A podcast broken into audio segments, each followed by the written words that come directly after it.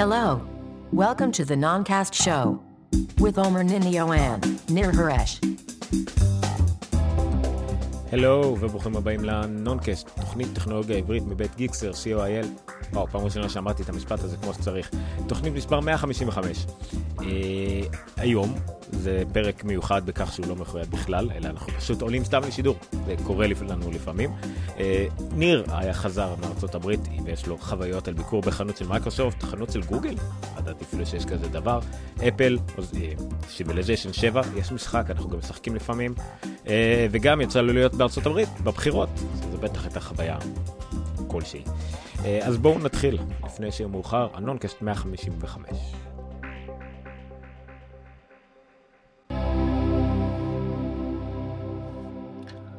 כתבתי שם גם אוזניות אה, בלוטות'?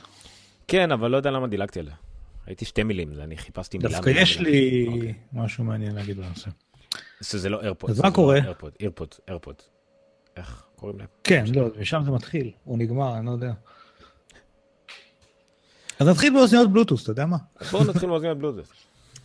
היום, יום שלישי, ה-15 לנובמבר, ומחר, 16 לנובמבר, ויש את המרוץ לילה בתל אביב. אז אה, לפני כמה חודשים התחלתי להתאמן לזה, ובין השאר הייתי מאוד זקוק לאוזניות.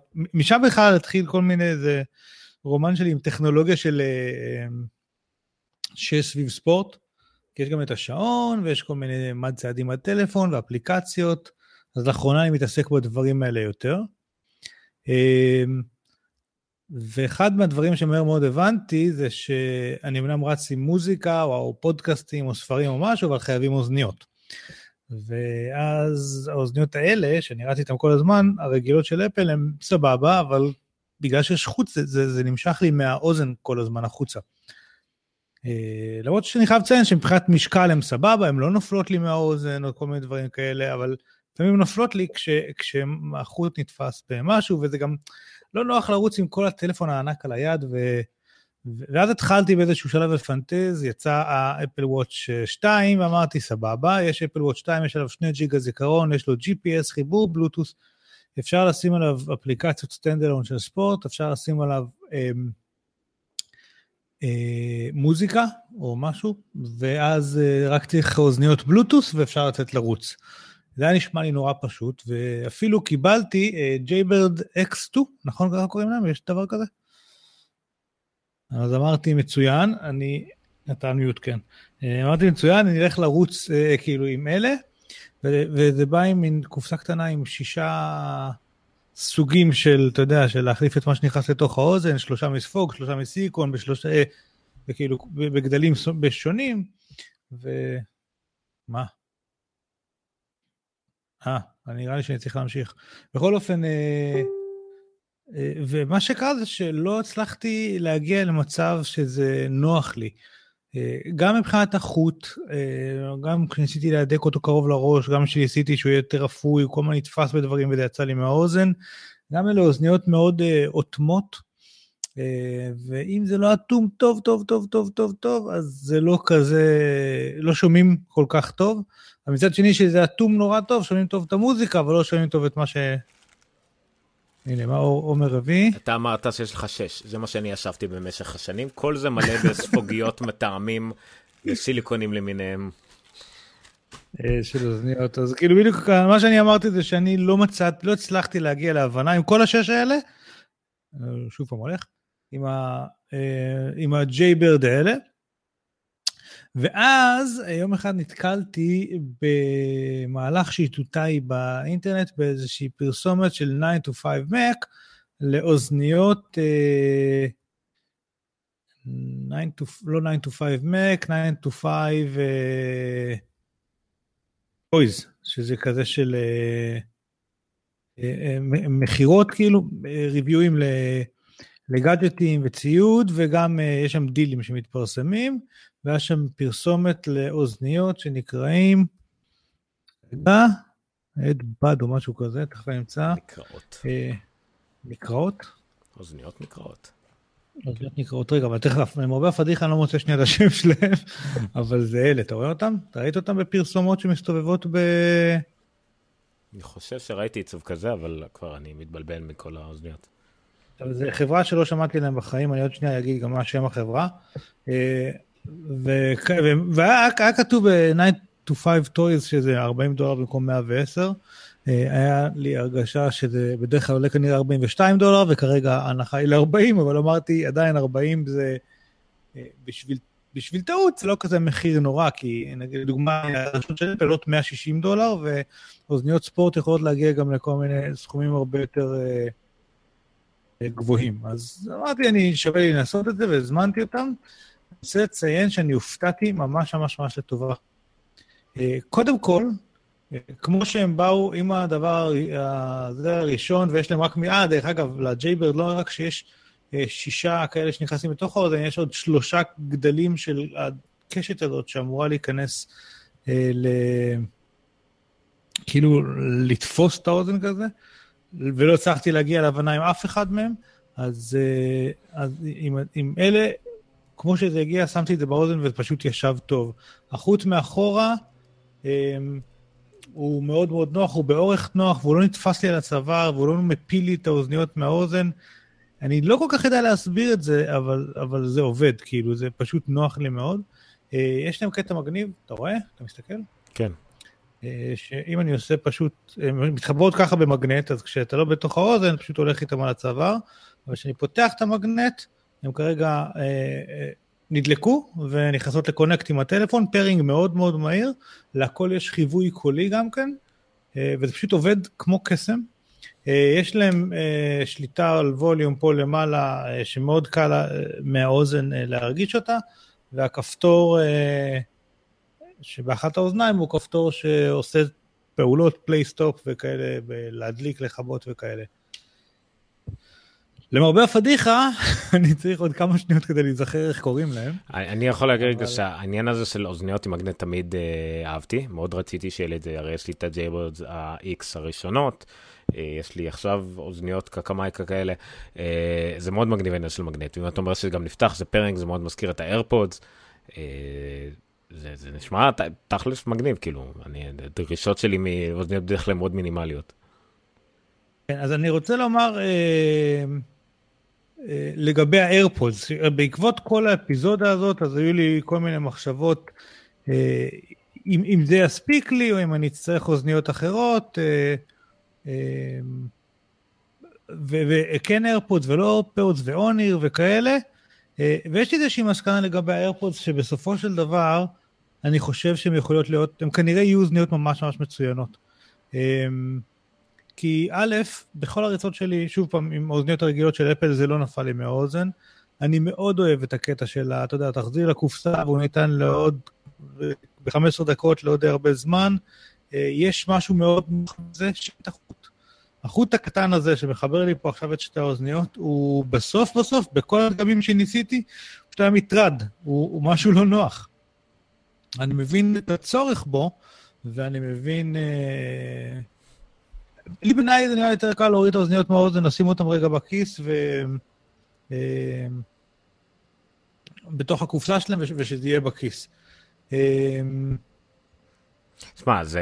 אני, אני כן חושב שבסופו של דבר, כש... כשיצאו האוזניות של האיירפוד, אני חושב שאני כן, כן אלך עליהם sooner or later, כי אני חושב שאחרי שניסיתי את כל מה שניסיתי, אני כן חושב שהמענה, ש... ש... שבסופו של דבר העיצוב של אפל מתכנס למשהו שהוא נכון uh, עבורי. לא. אה, אני דווקא אהבתי שהיה את הכבל הזה בסך הכל, זאת אומרת, כי זה... בהנחה שאם יש לך את האוזניות עליך ואתה רוצה להקשיב למשהו, אז זה תמיד זמין מיד, כאילו, ואתה מוריד רק לרגע, וזה... אחרי זה אתה יכול מיד לשים, או אם אתה מקבל שיחה, אז אתה יכול לשים את זה חזרה מיד, וזה תמיד זמין. אה, מצד שני, זה די נופל הרבה אם אתה זז לא נכון, זה נתפס בדברים, הספגיות האלה מדי פעם נעלמו לי כי הם נפלו או החליקו, אז אני מבין גם את המטרד בזה. האיירפודס, כמו שאמרת, לשים בכיס, זה יהיה, לך, זה יהיה נוח, וכמו שאתה אומר, אתה מעדיף את זה, רק בגלל שהפיצ'ר של האיירפודס, אה, יהיה, בין היתר, שאתה מוציא מהאוזן, זה אוטומטית מתתק, ואם תשים בכיס בטח, או תשים חזרה בטעינה, אז הטלפון יחזור חזרה למצב טלפון רגיל, או ספיקר, או מה שלא היית קודם, באוזניות עם כבל, או אוזניות בלוטות, אם אתה שם אותם בצד, איכשהו זה תמיד יעבור לבלוטות, או יותר גרוע מזה, אתה מתחיל שיחה רגיל, ואז זה עובר לך לבלוטות בכוח, שזה הכי נורא. בקיצור, הכל תלוי אם אתה בפיצ'רים של האוזניות, אם בפיצ'ר כמו איירפוד אתה מוציא מהאוזן וזה מתנתק, אז זה טוב כדי לשים בכיס, אבל אם אתה עם אוזניות שהן לא עם ה-W1, אז אתה רוצה את החוט הזה כדי שתמיד יהיה לך אוזניות בהישג יד מיד לאוזן כי קיבלת שיחה. אבל uh, ה-W1 עצמו, לדעתי, uh, למרות שהאוזניות שאתה הראת, יש להם פיצ'רים דומים לזה, שזה ה pairing, זה אם אתה מפרק את המגנט וכדומה, uh, ה-W1 זה הדבר הכי גדול שיצא מה AirPods, ככה שגם אם אתם קונים את ה Beats אה, שלוש, כל הסדרות שלוש למיניהם, אתם נהנים כמעט אותו דבר מאוזניות עם אותם פיצ'רים שהם חשובים. זה שה AirPods הם, הם, הם, הם truly wireless וזה קטנות וכאלה, זה פיצ'רים, עוד שט של פיצ'רים, אבל הדבר הכי חשוב שמאחד את כל הדור הבא של האוזניות זה ה-W1 בכלל, שזה הכי טוב. אה, אז לאוזניות האלה קוראים פרש בד, פרש אי בדס, משהו כזה. אני רגע אעשה סקרין שרינג פה. דרך אגב, אתה נשמע לי מקוטע בחלק מהזמן, אני לא יודע מה קורה אצלך. ממה שאני רואה אה, ביוטיוב, הכל דווקא נראה בסדר. פרש בדס פרו? אתה רואה את זה? כן. כן, אבל זה לא הדגם הזה. כן, יש ויירלס, בלוטות אירבאדס, פרש בדס פרו, כן, נראה בדיוק כמו שלך עם הכחול הזה והכל. כן, כן, אלה. 75 דולר. הנה, וכאן באמת הם עולים 100 ו... אז כנראה שיחקתי אותם באמת, באתר שלהם הם עולים 120 דולר, כמה אתה אומר באמזון? 75 דולר. אה, רואים את המסך שלי עכשיו? כן. אז עכשיו קוראים עליהם איזשהו מבט uh, קצת טוב יותר. אני באמת קניתי אותם ב-40 ב-9 to 5 Mac, אז, uh, אז כנראה בגלל זה הופתעתי כל כך, כי הם, הם גם נגד מים, גם 10 שעות נגינה, מגנטיק, פותח אותם. כמה שעות? הם כותבים פה 10 hours of playtime, אני לא יודע אם זה הרבה או מעט, אין לי מושג. לא, זה הממוצע הוא 8 לאוזניות מהסוג הזה, אלא אם כנראה יש יותר uh, מקום להכניס סוללה, זה בטח 10, זה, זה בסדר, זה הכל זה טוב מאוד. בקיצור, זה מרגיש עם מוצר שהוא גם, אגב, מבחינת פלסטיקים וכאלה, הרגיש לי יותר איכותי מה-X2, ולכן אתה מקבל אותם. נו, אה, יצא X3 בערך מיום אחרי שקני, שקיבלת אותם, או שאני קניתי אותם, אז אה, כן. נכון. ודרך אגב, חייב לציין שעוד אלטרנטיבה מאוד משמעותית בתחום הזה היא uh, הביץ.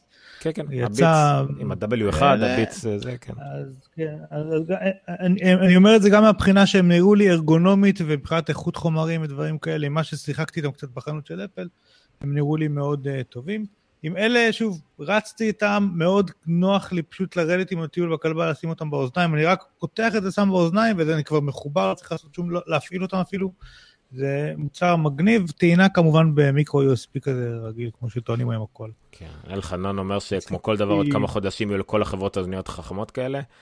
לאו דווקא עם ה-W1. אה, הציפ הזה זה באמת...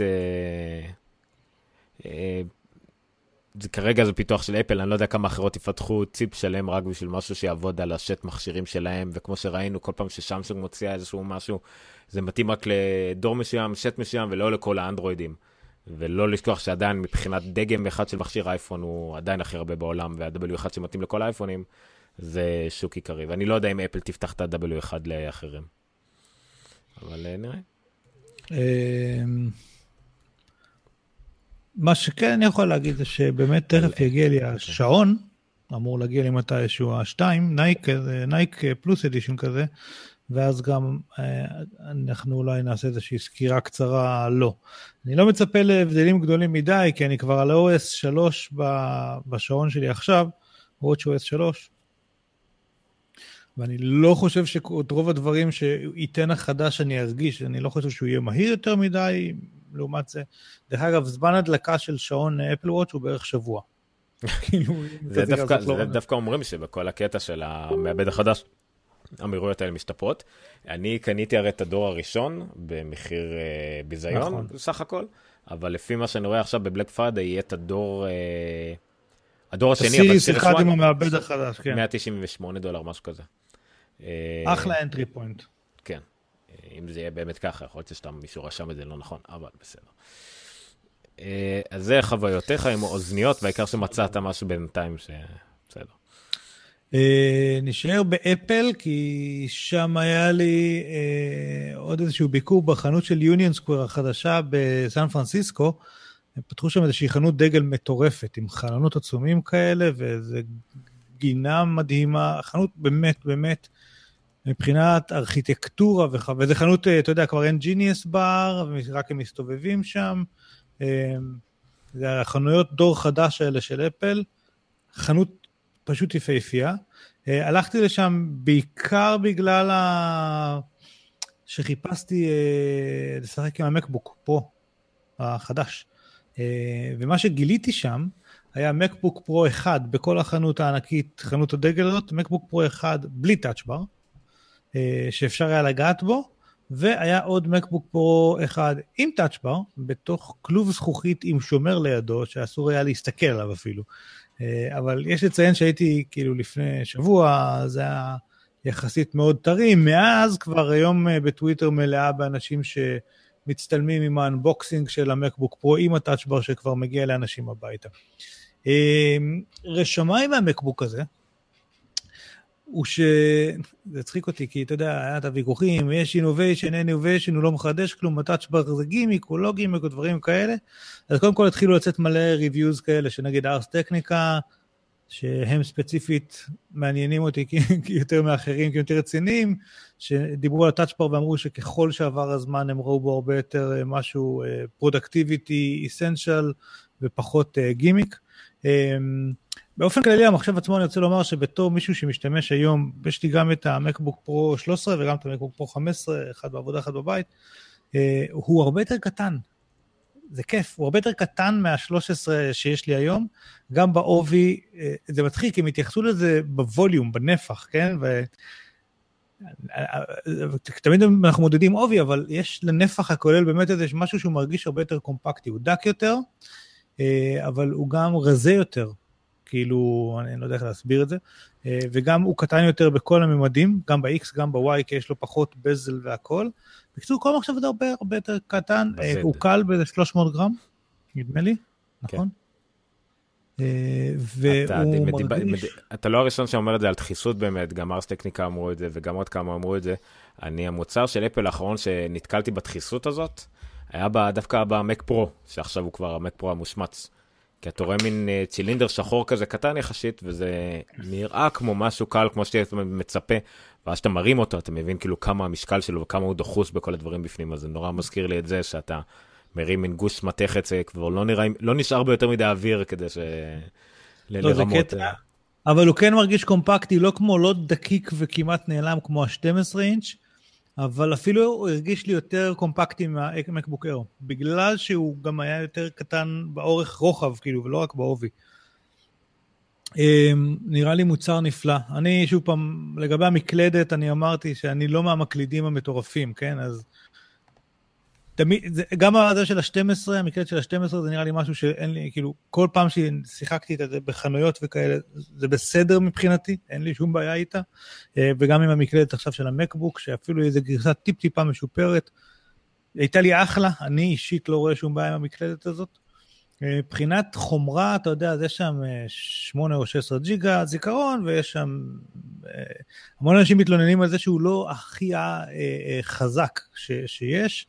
אני אישית חושב שלצרכים של רוב האנשים שאני מכיר סביבי, די ויותר הדגם הבסיסי בלי הטאצ'בר אפילו, הוא פשוט נראה לי מה שהוא היה אמור להיות. הוא טוב בכל פרמטר מדיד מהקודם. הכל, מעיצוב ודרך מה שקורה מתחת למכסה מנוע.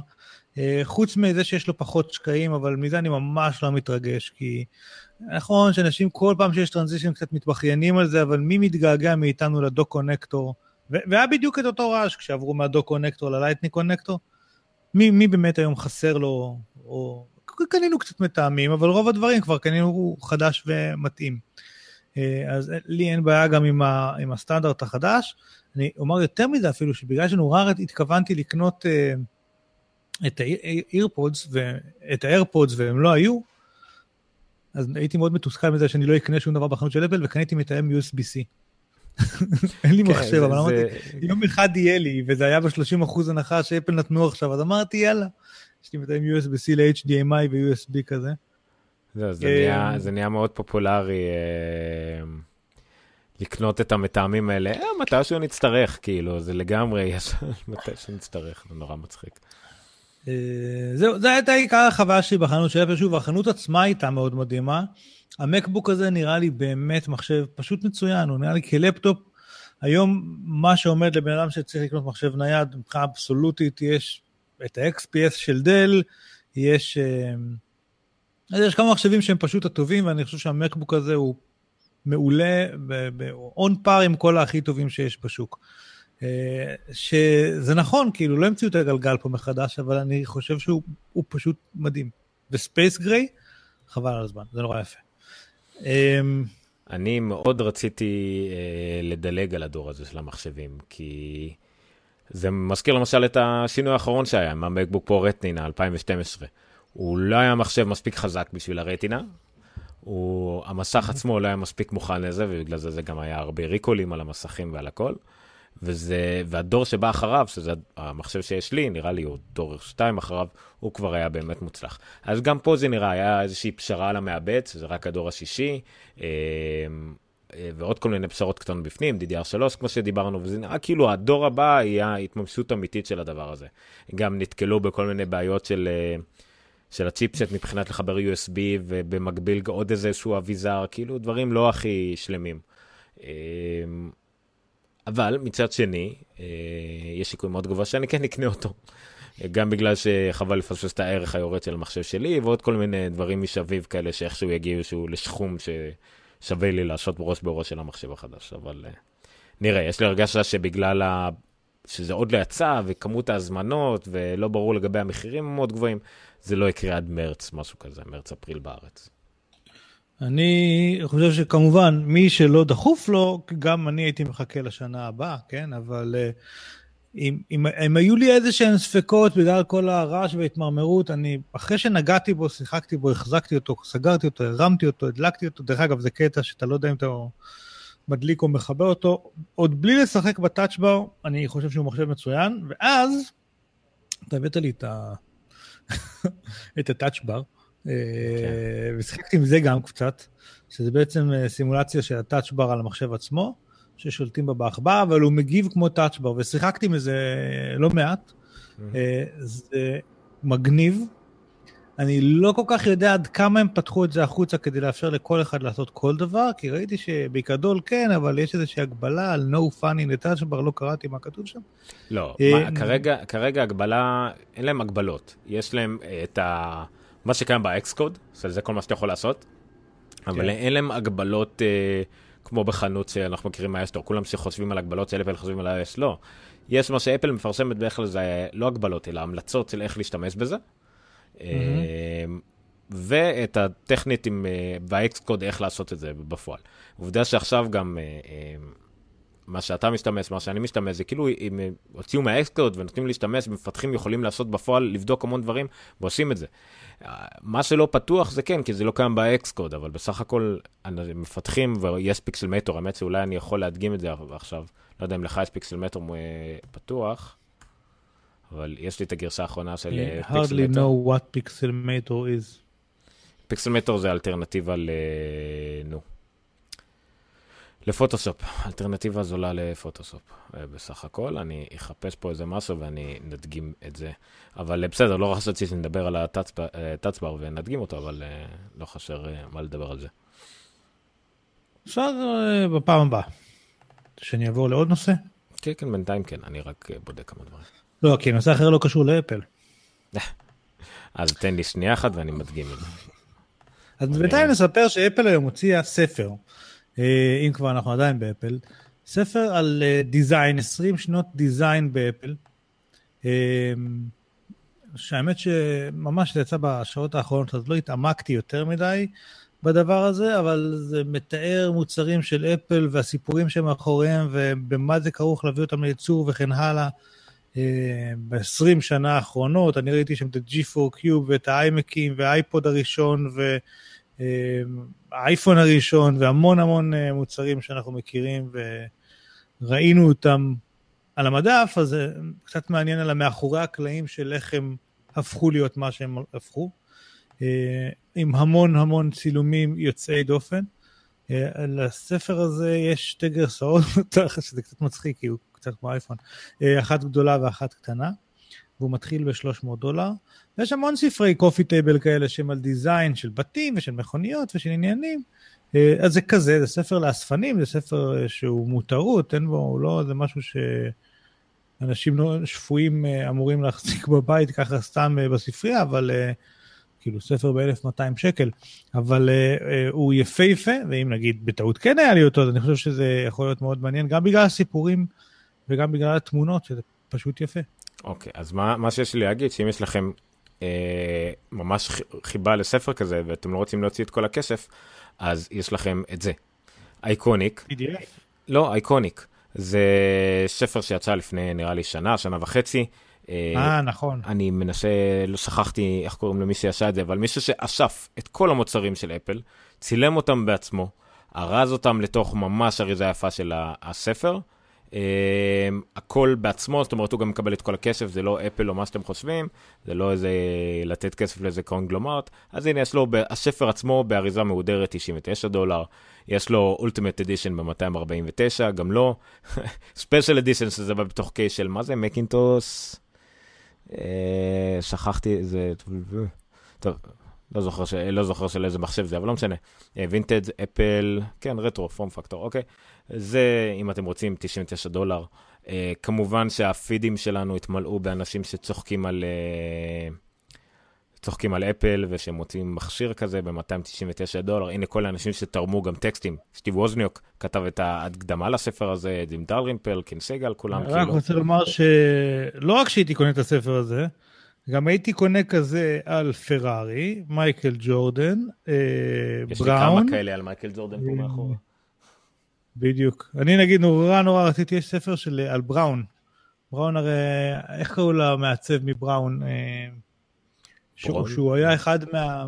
מה? בראון? לא, לא, יש איזה אחד שעבד בבראון של האלקטרוניקה בשנות ה-70, והוא היה אחד מהגורואים שג'וני אייב העריץ, כאילו, בתחום, בתחום עיצוב מוצר וכאלה דברים. וספר יפהפה על עיצובים של, אתה יודע, מיקסרים, רדיואים ודברים כאלה, אבל כאלה של 70's, 80's, שעשויים עם המון המון טעם. אז אה, כן, בקיצור, זה ספרי דיזיין כאלה הם בעיניי אה, כיפים ויפהפיים, בעיקר כשיש שוב פעם את, ה, את הסיפורים שמאחורי המוצרים והתהליכים, תהליכי ייצור, חומרים שנבחרו, יש כל כך הרבה דברים ש, שקורים בדרך למוצרים כאלה טובים. טוב, אני בינתיים אז... אדגים את הטאצבר. אה, אוקיי. לא, פשוט על הספר, מה שרציתי להגיד זה פשוט על כל התלונות של אנשים על כמה אפל מוציאה כזה דבר, ואז רבאק זה ספר. אה, אספנות. יש אגב סיכוי טוב שזה עולה להם, נגיד הספר הזה יותר ממה שעולה להם לעשות טלפון. לא. כל אה, נייר, שינוע של משקל, דברים כאלה, כאילו. לא, זה, זה, הספרים כאלה עולים ככה, ראיתם איך זה ספר אה, כביכול של מישהו עצמאי והכל עולה איזה 100 דולר. ככה עולים ספרים, וספרים, table, coffee table books רציניים, מהדפים והכל, זה ככה זה עולה. טוב. קופי טייבל בוקס, about קופי טייבל בוקס. כן, כן. אתה זקן, אתה מכיר את סיינפלד, הבנו. זה קורה לי הרבה לאחרונה, שאני עושה רפרנסים שאף אחד לא מבין. אוקיי, אז זה Pixelmator. Pixelmator היא אלטרנטיבה לפוטושופ, אה, עולה בין 30 ל-60 דולר או 15 ל-30 דולר, לא זוכר, קניתי אותה נראה לי במבצע ב-15 דולר, בחנות. אמ, ורואים למעלה פה, זה הטאצבר. והטאצבר, אה, זה נקרא control strip, משהו כזה. אה, שזה בעצם כל הדברים שהיה לכם עד עכשיו באפים, מי שרואה פה למעלה, הכל משפיע על המחשב אה, אה, בדיוק כמו שחשבתם, וזה עושה, אתם לא רואים, זה קורה לי על המשך השני, אבל בסדר, הנה. וזה יפה, כי למשל הווליום, הווליום, אני חושב שזה לא עובד ככה. לא, הווליום אי אפשר לעשות את זה על הסימולטור. אם אתם עושים את זה ב... אם עושים את זה ב... בטאצבר עצמו, אז וואו. אז הווליום כאילו עולה ויורד ככה, בלי שתצטרכו ללחוץ על זה ולהזיז. למי שרק שומע אותנו, אז עומר מדגים עכשיו על המסך. כן. אה, יש טאצ' בר, כאילו כמו שיש במקבוק החדש, רק 아, אה, אה. תוכנה. אה, הנה, כן, זה כן עובד. לא משנה. להגביר ולהנמיך כן, בסלייד. הוא מסבך את זה בצורה יפהפייה, ואחרי שמשחקים עם זה קצת, יש. יש בזה קטע. זה, מה שרציתי להדגים בצד ג' שרואים שהמשך הזה משתנה לפי מה שעושים. אם אני עכשיו על טול uh, uh, של בראש, אז יש לי למעלה את הגודל של הבראש שאני יכול לשנות. עכשיו, כמובן שמסתכלים על המסך זה קצת טיפשי, כן? כי יש לי פה את ה, ה, כל הפאנלים בצד, אבל כל המטרה היא שאתה לא צריך לחפש בדיוק את הפאנל או את הקיצור דרך, והדבר הזה משתנה לפי מה שאתה עושה באותו רגע. שזה מה שיפה. אה, ועוד דבר שיפה, שהדבר הזה גם ניתן לשנות אותו, אני עושה פה ב-View Customize Touchbar, ו... אוקיי, בסדר, זה... סליחה, אני לא יודע אם רואים את זה, לא רואים את זה אצלי, המסך לא, שלי פשוט... כרגע אנחנו רואים הכל כן, מטושטש. זהו, המסך שלי נהיה חשוך במסך השני ומראה לי את כל האפשרויות שאותם אני יכול לגרור. שוב, בסימולטור זה לא כל כך עובד ככה, קצת יותר קשה, אבל uh, זה הרעיון של uh, זה. בקיצור, הטאצבר, אני גם, אני מהרגע שהציגו אותו uh, בשידור, אני התלהבתי ממנו ברמה של מה שיכול לעשות, בפאנל קאסט אתה יכול uh, לראות דברים. זה, דברס גם אמרו את זה, זה לגמרי כנראה מה שהולך להיות עוד שנה, שנתיים, שלוש. כרגע זה קצת לוקה בחשר, אבל למי שבכל מקרה קונה מחשב עכשיו, הוא רק ייהנה מזה, זאת אומרת, זה כמעט רק יתרונות. אולי לא כן, מספיק יתרונות, אבל זה רק... כן. אולי לא מספיק, אבל זה רק יתרונות, זה לא איזה משהו שמכשיר מאיזה משהו שהיה חסר לכם או משהו כזה. אוקיי. ואז בעצם ה touch bar הזה, בואו נעשה segue למייקרוסופט, כי ה touch bar הזה הוא בעצם הגישה האפלית ללשלב touch במחשב.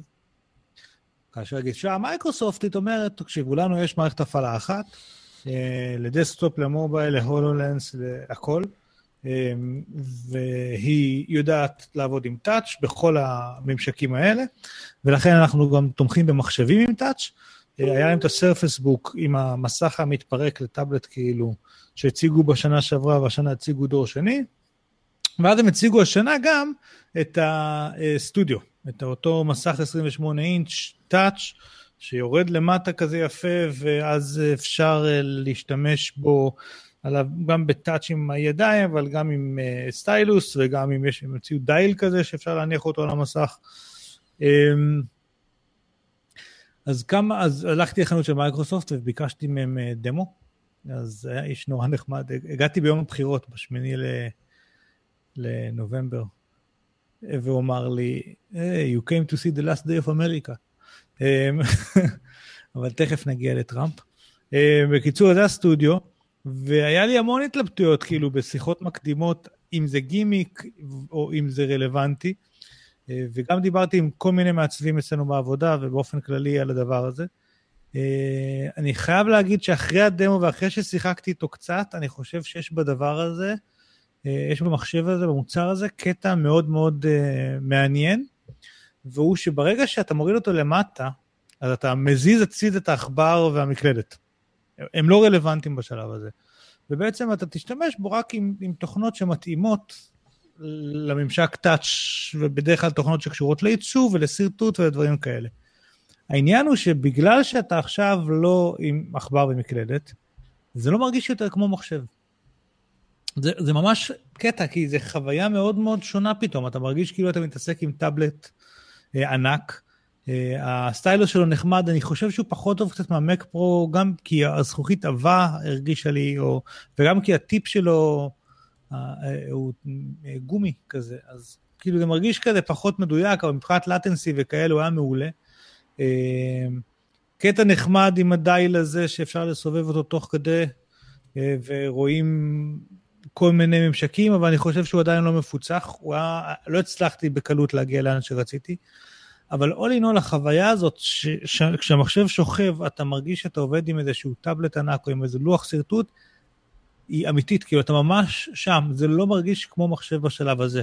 אבל מה שהיה יפה לראות זה שאחר כך כשהרמנו חזרה את המסך, הבאנו את המקלדת ועכבר, אז הוא, הוא הפך, כאילו החוויה הפכה למחשב, אין לי כל כך איך להסביר את זה.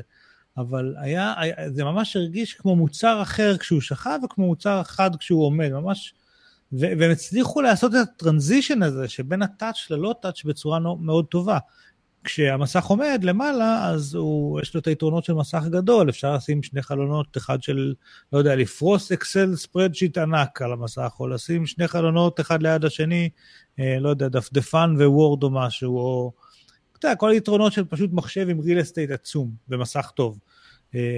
אבל זה היה לי מאוד מאוד מעניין שברגע שהנחנו אותו, הוצאנו את העכבר וה, והמקלדת מהתמונה, זה פשוט הרגיש כמו מוצר אחר. אין לי איך כל כך להסביר את החוויה הזאת, אבל זה מאוד מעניין. אני קצת תהיתי לגבי זה שהוא לא נשכב לגמרי, ומעצבים הסבירו לי שבדרך כלל אתה, לא רוצה את זה שוכב לגמרי, אתה כן רוצה טיפה זווית, כן מרימים את זה טיפה, אז האלכסון הזה כנראה הוא מכוון, אה, אבל זה מאוד מאוד מעניין מה שהם עשו עם המוצר הזה. אני לא בטוח שהוא יהפוך, אתה יודע, ללהיט מכירות.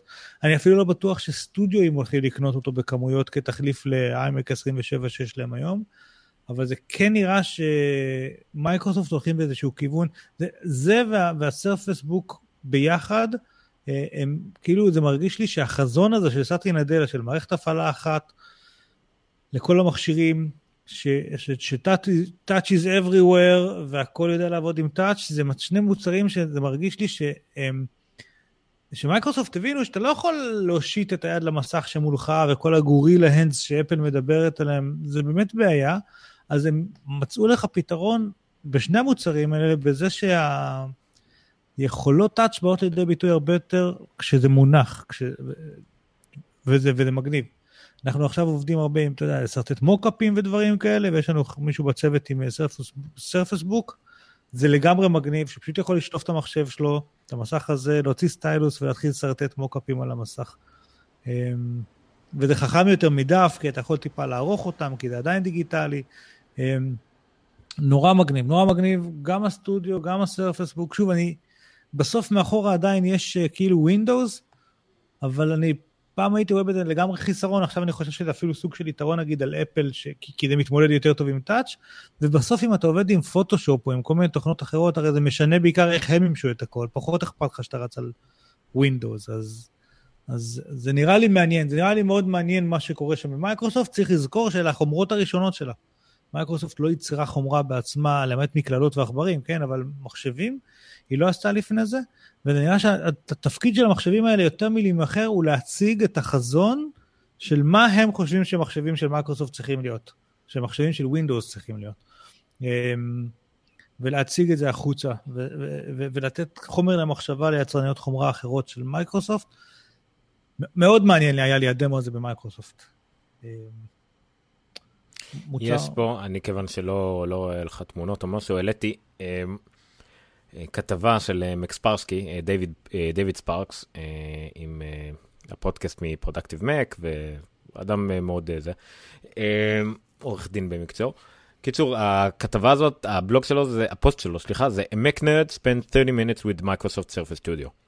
חנון מק, מבלבל, איזה חצי שעה בחנות, כן, הוא כן, גם כן. הלך עם אשתו לקניון, נתנה לו יד חופשית להסתובב במייקרוסופט בחנות, אה, וזה נראה לי, אם, אם אתה, אה, רגע, סליחה, כן, אם אתה ת, תקרא את זה, אתה גם תהנהן בערך על כל דבר שהוא רשם שם. א' כל שהחנות הייתה מלאה מבדרך כלל. אה, דבר נדיר במייקרוסופט, אתה רגיל להיכנס ולצעוק אקו והכל זה. אז הוא דיבר גם כן על עובדה שהמחשב שיורד למטה זה, זה מרשים, שאתה עושה לו טילט הוא הופך להיות למשהו אחר. עדיין אפילו שזה Windows 10 והכל נכון, כמו שאמרת, אם אתה נגיד פוטושופ וכאלה, אתה, מן הסתם זה מותאם לך, כל דבר אחר כמעט זה עדיין לא זה. אה, גם, גם, גם macOS באותה מידה, כאילו, אתה לא יכול להסתדר עם מחבר כדי ללחוץ על התפריט הקטן בוורד, זה עדיין יותר טוב לאייפד מאשר לווינדוס 10, בכל מה שקשור ל touch. כן. אה, וככה זה לכל רוחב המערכת הפעלה. הוא כן בסך הכל היה מאוד חיובי לגבי זה, כן? הוא לא, אף אחד לא מיליטנטי פה נגד ווינדוס אה, או משהו כזה, נראה כמו ניסוי מאוד יפה, זה טוב שמייקרוסופט עושה את זה. ה dial הזה שהוא אמר, כן, זה הזכיר לו את ה Griffin PowerMate, שבטח גם אתה נתקלת בזה בעבר. כן. אה, והוא אמר שזה, דווקא זה והעט והכל נראים כמו קצת מוצרים הרבה פחות מושקעים, גם מבחינת הבנייה שלהם. ה Dial מבחינתי, זה לא שברמה החומרתית הוא לא עבד, כמו שהרי אתה מניח אותו על המסך ואז יש סביבו מין interface כלשהו. כן, כן, אם אתה שם אותו ב Word זה אנדו. זה לא עבד, כאילו, הם לא פצחו את זה כמו שצריך. לדוגמה, אם אתה שם אותו ב Word זה עושה undo, זהו, כאילו. קיצור, זה, כן. זה, זה ברמה הזאת, זה קצת יותר... הגימיק הבולט של, המכשיר הזה למשל, זה עובדה שזה touch, אה, מסך touch ענקי שעושה tilt. הגימיק הזה, שוב, אני קורא לזה גימיק, זה לא בקטע של העלבה, אלא כאילו הפיצ'ר הזה, מסתמך על זה שיש לך תוכנות שמשתמשות בכל האינפוט של את והכל, ובאמת משתמש בזה. כל מה שמייקרוסופט צריכה להמציא בעצמה, בינתיים לא עובד. עדיין מותאם הכל לעכבר ומקלדת. כאילו כל מה שהיא מנסה לעשות, אם זה הגאדג'טים והדברים האלה, לא כל כך הולך לה. כל דבר שנותן לאחרים להשתמש ב... בנתונים קיימים ולהשתמש, לשכלל אותם, כן. לא, לא יוצא לה להמציא שום דבר חדש כמו שצריך. אמ, בקיצור, הוא סיים את זה דווקא יפה. כי הוא היה שם איזה חצי שעה, ואז הוא ראה שיש כמה אנשים מאחוריו מחכים בתור. והם היו חנונים של ווינדוס, נקרא לזה ככה, אם אנחנו אה, חנונים של מק, כן. וזה היה נורא נחמד, והוא היה מאוד אה, כאילו גאה במייקרוסופט שהם סוף סוף יוצרים שוב עניין, וכל החנונים של Windows אה, יוצאים מהחורים שלהם אחרי שנים של, שהיה להם רק את ה Xbox להתגאות בהם, להתגאות בו, אז יש להם גם במה להתגאות, אפילו שזה מוצר די ראשוני ודי יקר, עדיין זה מרשים. הוא מוצר כמו המוצרים האלה שאתה רוצה, יש גם לאפל כאלה, שאתה רוצה להגיע לחנות של אפל רק כדי לשחק בו, אתה לא תקנה אותו, mm-hmm. כי לך הוא לא רלוונטי, ואתה רוצה לשחק בו ולראות כי הוא, כי, כי הוא מסקרן, כי הוא מעניין. זה, זוכר, זה ללא ספק innovation. דיברנו בתוכנית על איזה מחשב אה, גם של Windows, שהשתמש גם ב... של HP, שהשתמש גם בזה של אינטל, למין סורק כזה, אופטי. אה, כן, ש... כן, כן, כן. זה היה גם נורא מגניב, ואפילו לא היה נורא יקר. כמה שמענו על זה מאז? נכון. לא, שוב, גם בזה אמרתי, אני לא כן. יודע אם... אם... היה, היה לי דיון עם החבר'ה של ה-UX אצלנו, ועם איזה מישהו שהוא ex Microsoft, על, על המוצר הזה לסטודיו, ואמרתי, אני לא יודע שני דברים על הסטודיו הזה. א', נניח ואני חושב שבעתיד עוד 15 שנה באמת אנחנו לא נעבוד עם מקלדת ועכבר, כן? בטח לא במה שקשור לדיזיין.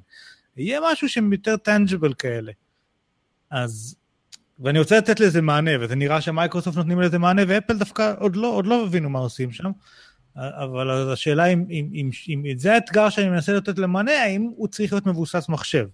אם לא יותר נכון ללכת על מוצר כמו של וואקום, ש, שהוא מתמודד בדיוק עם הדבר הזה, והוא עושה רק את זה בצורה הטובה ביותר. כי, כי, כי מה דיזיינר צריך שזה יעבוד עם אקסל, כן? זה לא שהוא יפתח אקסל אי פעם בחיים שלו. אמ, אז כאילו יש פה איזה מין פשרה כדי שזה יהיה גם וגם, כן? אה, זה אחד. ושתיים, נניח וסבבה, זה אחלה מוצר, השאלה שוב פעם, אה, אם המערכת הפעלה, בשביל לתת מענה גם למובייל וגם לדסקופ, היא, היא חייבת לעשות פשרות. היא חייבת, יהיה מקומות שאתה צריך לתת, לעשות איזושהי פשרה כדי שזה יתאים גם לגם. שזה הגישה של אפל אומרת, פה זה מערכת הפעלה כזאת ופה מערכת הפעלה אחרת. נניח ואתה הולך לחזון ההוא, והסטודיו הוא בסוף התוצר שלו, אבל הסטודיו רלוונטי לאחוז מאוד קטן מהאוכלוסייה.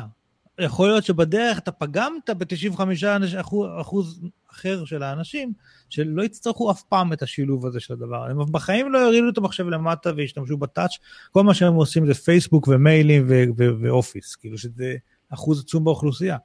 אז כאילו לקחת מערכת הפעלה וסיבכת אותה, או עשית אותה לא אופטימלית עבור השימושים שלהם כדי לתת מענה לגם וגם הזה. עכשיו, שוב, אני לא יודע אם מייקרוסופט צודקים אותו, אם אני לא אומר, אני רק אומר ש... אני שמח שאנחנו, אני, אני, מדבר עליהם בדיונים די עמוקים וזה, כי זה אומר שהם מביאים דברים מעניינים לשולחן שוב פעם, והם הרבה שנים לא היו במקום הזה. וכיף לי שמייקרוסופט כאילו כאלה עכשיו, זה, זה יוצר שוק מאוד מעניין. אני, אין לי ספק שהמוצר הזה גרם גם לאנשים באפל גרד את הראש קצת, ולפקוח עיניים ולשאול שוב פעם שאלות על טאץ' פנימיות, עלו שם דיונים פנימיים באפל, אני בטוח שזה קרה. זה לא שאפל לא בדקו טאץ' בעצמם, אבל אתה יודע, יכול להיות שפתאום אה. יש פה איזו זווית מעניינת. אה, אם יהיה כזה דבר, זה יהיה פשוט אייפד 18 אינץ או 20 אינץ. זה, זה לא יהיה, זה לא, לא יהיה מקועס לדעתי. לא זה ולא זה, אני לא יודע, גם פיל שילר התראיין השבוע ואמר, בדקנו טאץ', הגענו למסקנה שזה לא עובד, אה, שזה לא פוצח, שאין לזה שימוש מספיק רלוונטי. סבבה, אני, אני מקבל גם את מה שהוא אומר, אני רק אומר, אני, אני חושב שמייקרוסופט העירו את התחום הזה מחדש, כאילו, וזה טוב, שהדיון יתעורר מחדש, שהמחשבה יתעורר מחדש, ויש יותר בדיקות וניסויים וזוויות, ואני חושב, ו, ו, ואני חושב שזה טוב, כי גם טאץ' שוב פעם, is here to stay, כאילו, זה, זה לא הולך לשום מקום, בצורה כזו או אחרת. זה היה מייקרוסופט. אני שמח שהם חזרו, שהם כאילו נהיו מעניינים שוב פעם. Civilization 6, למרות שכתבתי את זה עם 6 שגיאות כתיב אצלנו במסמך. Civilization 6, וזה 7, זה בכלל אה, זה, לא? לא, שש, זהו, זה שש? ש- זה שש או שבע? שש, אני כתבתי מסמך שבע לדעתי. אה, אוקיי. במסמך הצלחת טעיתי בכל מה. שיכלתי לטעות בו. כן. אמ, אני סידרתי לך אותו. ואני עדיין לא זוכר, אפילו לא זכרתי מה זה, לא משנה. כן. אז אני דיברתי על המשחק הקודם, רגע בוא אני אשים screen sharing, לזה אני כן יכול לעשות. אה, לא למשחק, אבל אני יכול לראות פה את הטריילר. אוף, רגע, הנה, ו share, ותגיד לי אם רואים, רואים, נכון? כן. אז Civilization זה משחק סימולציה של אה, ציוויליזציות, אתה מתחיל עם איזושהי ציוויליזציה שכולן מבוססות על אה, משהו אמיתי מההיסטוריה, לכל אחת מהן יש יתרונות וחסרונות, ולאט לאט אתה צריך אה, אה, לבנות עוד ועוד את הציוויליזציה שלך, אני אשים דווקא את הסרטון הזה שמראה משחקיות קצת. אה, ויש לך כמה אפיקים שאתה יכול לנצח, אה, אה, אם כבשת את כל העולם, או אם התקדמת במדע מהר יותר מכולם והגעת לאיזשהו יעד, או אם התקדמת בדת, או אם התקדמת, כאילו, ב, אה, בכל מיני תחומים אחרים.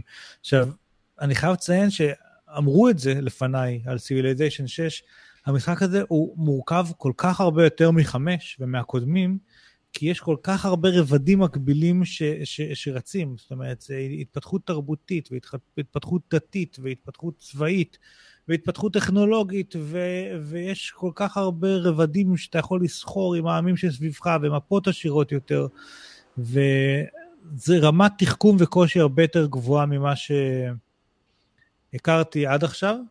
המשחק הזה, אה, מבחינת אה, ביצועים הוא כבד, אגב, כאילו הפרוססינג שהוא עושה מתור לתור, כשיש 20 ציוויליזציות על המפה, ולכל אחת יש איזה 40 כבר יחידות שזזות על המפה, וקורים כל מיני דברים, יש processing אה, משמעותי, כאילו ממש מגיע לשלב שלעבור תור לוקח זמן, אה, אבל הוא משחק כיף, הגרפיקה יפהפייה, נוס- נוספו המון המון אה, אה, משאבים מעניינים, נוספו אה, מורכבות ל- למה זה אה, עיר, יש בה מחוזות, ובתוך המחוזות אתה יכול להתפתח, ויש אה, ברברים שפעם הם היו נגמרים צ'יק צ'אק, אבל עכשיו פתאום אם אתה לא שמרת על שביעות רצון מספיק גבוהה של התושבים, מתחיל להיות מר, מר, מרידות ודברים כאלה. בקיצור, משחק מאוד מאוד מורכב, אבל מאוד כיף ומעניין לחובבי הז'אנר, יש לציין.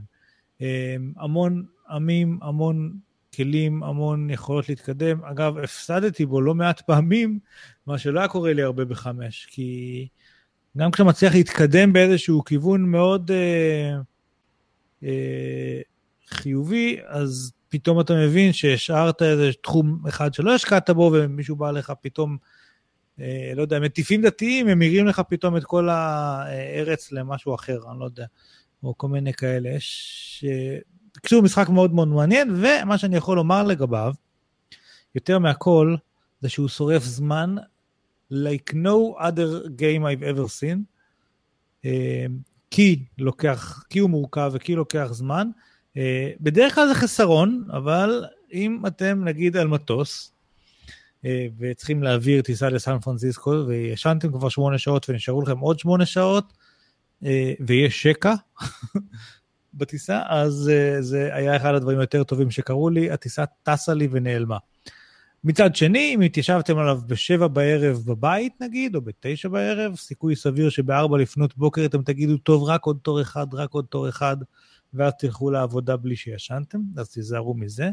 Uh, הוא לא נגמר גם, שוב, כאילו, מאוד קשה, הוא מאוד ארוך, אז אפשר שעות לבזבז עליו, באמת שעות, אבל הוא כיף, הוא מלמד, לאחרונה למדתי קצת הרבה היסטוריה, אז זה כיף לראות דברים שמאוד מאוד מחוברים למה באמת קרה עם ציוויליזציה כזו או אחרת במהלך ההיסטוריה. אה, יש המון רפרנסים ל- ל- ל- להיסטוריה האמיתית. אה, יש פה דברים שפתאום אני עיכלתי, אה, כמה העולם שלנו הוא באמת בבעיה, כי נגיד אחד הדברים הראשונים שאתה עושה, כשהציוויליזציה שלך גדלה, כדי שיהיה לך שטח לבנות את כל אותם מבנים מפוארים ומחוזות ישירים וכאלה דברים, אתה מתחיל להוריד את כל העצים האלה. אתם רואים שם את איפה הם נלחמים ויש מלא עצים? מתחיל להוריד עצים ועוד עצים ועוד עצים, ואז אתה מתחיל לבנות יחידות שמזהמות ויחידות שנלחמות ודברים כאלה. פתאום הבנתי כמה זה משקף את מה שבאמת קורה בעולם וכמה אנחנו בדיפ שיט, כי תכלס כדי, כדי שהכלכלה תתקדם צריך להוריד את כל העצים האלה. אמ, אז זה, זה, זה רק אז, כאילו זה הדליק אצלי עוד יותר את כמה זה מייצג, כמה זה משקף כאילו דברים שבאמת קורים במציאות. המשחק הזה סופר מעניין, ממש מעניין. אה, דווקא בגלל שהוא יותר מורכב ומסובך. זהו, אז זאת ההמלצה שלי עליהם, ועכשיו אני חוזר לעוד uh, טיול... Uh, רגע, רגע, אני רואה על Civilization. Uh, אני, המשחקים, תמיד כשאני רואה משחק כזה, זה מזכיר לי יותר את, נו, את... SimCity. SimCity קצת לא, דווקא אני רואה את זה, לא, אני משום מה Conquer. כן, Age of Empires, Command Conquer, זה משהו אחר, זה לא real time strategy, זה כאילו יותר נכון, נכון, נכון. וכאלה. ונורא היה קשה לי, נראה לי ב Civilization ארבע או חמש, יש לי נראה לי את חמש איזה ארבע רישיונות שלא חוקיים מכל מיני מקומות, שזה חלק מ bundle. אמ, ואף פעם לא הצלחתי להיכנס לזה, אולי כי זה החוסר סבלנות, אולי זה בגלל ש... גם ב SimCity זה תמיד קרה לי, קפצתי מהר מדי ליותר מדי כבישים וכאלה. אבל זה כן נשמע לי מרתק, הקטע זה, כן, להשקיע, זה שזה אוכל זמן המון, אני זוכר את זה מלשחק ב- NBA Live, ובפועל לא שיחקתי בכלל אפילו דקה כדורסל, רק בזבזתי יומיים על, uh, על ליגות, כאילו, על לבנות קבוצה. אני דווקא הייתי רוצה לראות משחק כזה עם צד mobile, שקשור אחד לשני. זאת אומרת, הרבה מהמשחק הזה, למשל, זה אתה צריך להקפיד על uh, גידולים, משקעים ומשאבים, ואתה לא צריך את כל הגרפיקה המטורפת הזאת. אם היו עושים איזה אפליקציה או צד למשחק שאתה uh, רק תוכל לעקוב אחרי הדברים, גם במהלך היום, זה היה מגניב. Uh, מה אתה הולך? ניר, ניר עוזב בזמן הכי פחות מתאים, שאני בדיוק שמתי מה יש להגיד על Civilization. Uh, וואו, רגע של דממה, אני אפילו... לא לאן ממשיכים מכאן? קטע מת, אחלה פודקאסט, זה רדיו. ניר, תחזור. סתם. בקיצור, אה, כן, Civilization 6 יצא עכשיו, זה מסוג המשחקים אה, שלא קורה הרבה, שיצא למק באותו זמן עם, ה, עם Windows.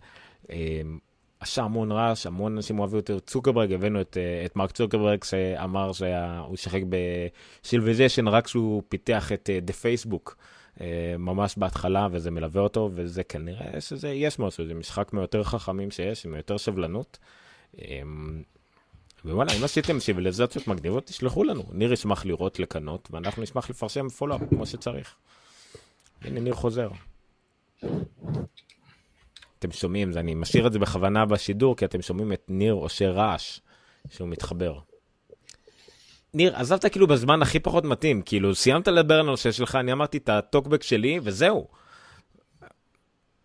טיימינג, בן אדם, לא משנה, זה הנוראי. טוב. כי נגמרה לי הסוללה כמעט המחשב, כי התעצלתי לחבר אותו קודם. זה לא בדיוק אה, מכפר על אה, זה, להוסיף חטא על אה, עוון על פשע. יאללה, הדבר האחרון שהיה לי בארהב של אמריקה שקשור אלינו, זה נושא, ש... שניים, שני דברים אחרונים, חנות של גוגל שהייתי בה. האמת שהלכתי כדי לקנות לחבר רגע, פיקסל, המשפ... הוא המשפ... ביקש? המשפט הזה לא מסתדר לי. לא ידעתי שלגוגל יש חנויות, זהו. אני עד כדי כך לא מחובר למציאות. איזשהו חבר ביקש ממני אה, אה, פיקסל, ושלח לי כתובת ל pop-up store שגוגל הקימו ב Prince Street בסוהו, בניו יורק. אה, אגב, Prince זה איפה שהחנות של אפל בסוהו. אה, וגם אני לא ידעתי שיש לגוגל חנות, הלכנו לשם, ומסתבר שזה באמת אין להם. זה מקום שהם רק אה, עושים אה, דמואים.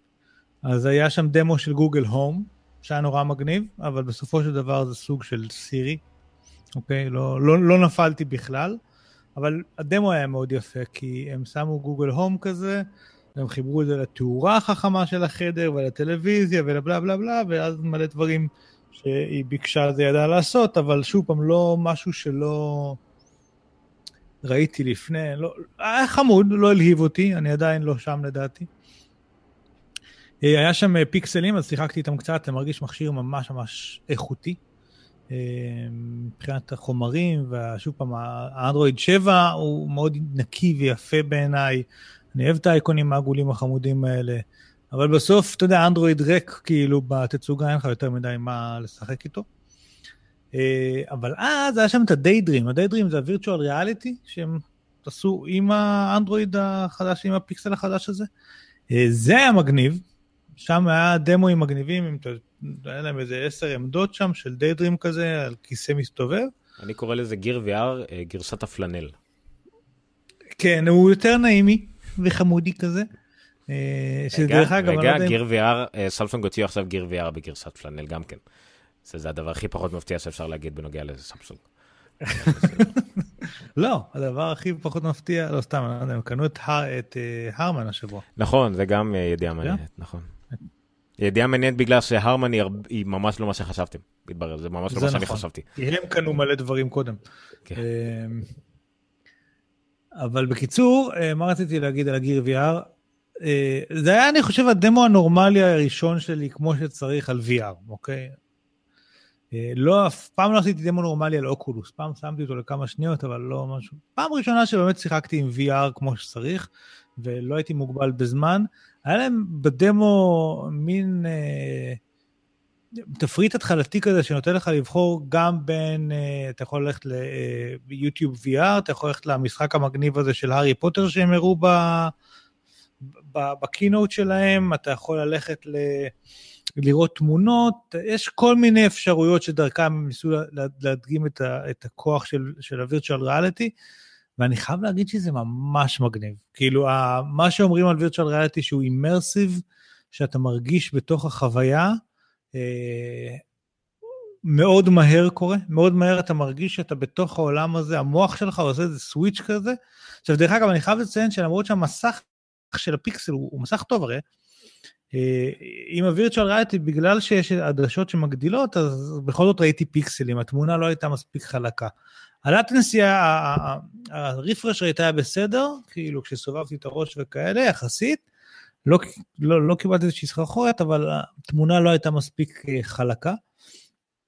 דרך אגב, כל סרט של יוטיוב שהוא ב-HD, אתה יכול לראות ב-VR. הוא, הוא פותח לך interface חמוד כזה של uh, מין סלון, כאילו, עם טלוויזיה ענקית, ואתה יכול לראות את הסרט. Um, הדמואים שהיו חזקים במיוחד באמת היו המשחקים. הרי פה, יש גם את השלט, שהם יוצאים עם זה שלט קטן, שאתה מחזיק אותו ביד והוא מין controller כזה שהוא מגיב בתוך המציאות הזו, אה, וזה עבד מדהים. זה היה כאילו בהארי פוטר זה, זה, זה ה magic wand שלך, המטה, איך קוראים לזה? שרביט, קסמים כאילו, קוסמים. ואתה מחזיק את זה ביד, אבל אתה רואה את, את היד שלך עם שרביט ביד, וזה ממש תוך רגע זה מרגיש לך מאוד אמיתי. בקיצור, זה דמו מדהים, בעיקר בגלל שזה פשוט virtual reality. זה הולך להיות מעניין מאוד virtual reality, אנחנו כל הזמן אומרים את זה. אני, אני לא יודע איך זה יהיה, מה יהיה, אני לא חושב שזה יכול להמשיך עם מסכות כאלה של חצי קילו על הפנים. אה, לא עם טלפון בפנים ולא בלי טלפון בפנים. אה, אבל זה, זה, זה פשוט ממש מגניב, זה גם כיף לראות שלאט לאט, זה, בדמוים כאלה שעברתי בהתחלה עם הגוגל קארטון בעבר, שהם היו מאוד דלים.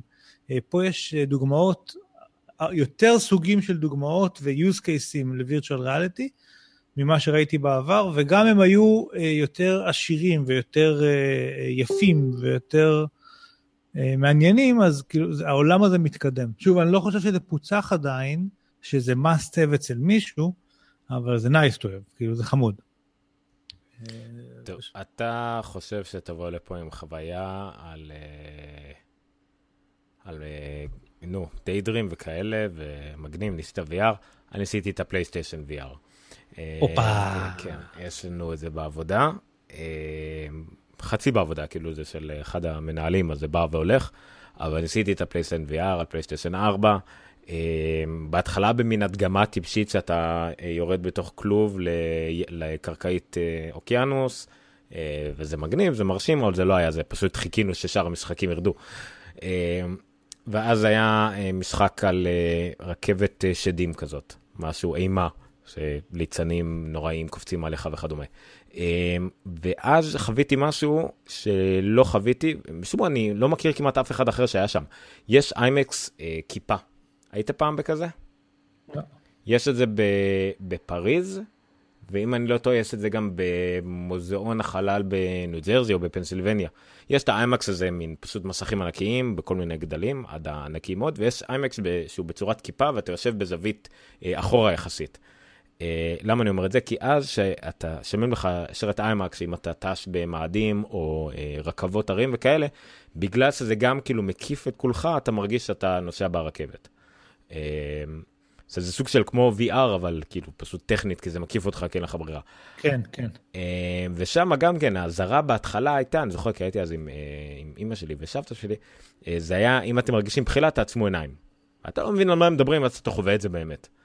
כן. אז, אז בפלייסטיישן VR היה אותו רעיון, שגם כן, שאתה מנסה את הרכבת, את הרכבת צדים הזאת פעם ראשונה, ואנחנו גם תמיד רואים מהצד את מי שעושה את זה, איך הוא מתנהג. הרכבת עולה לאט לאט למעלה, והגוף שלך הולך אחורה.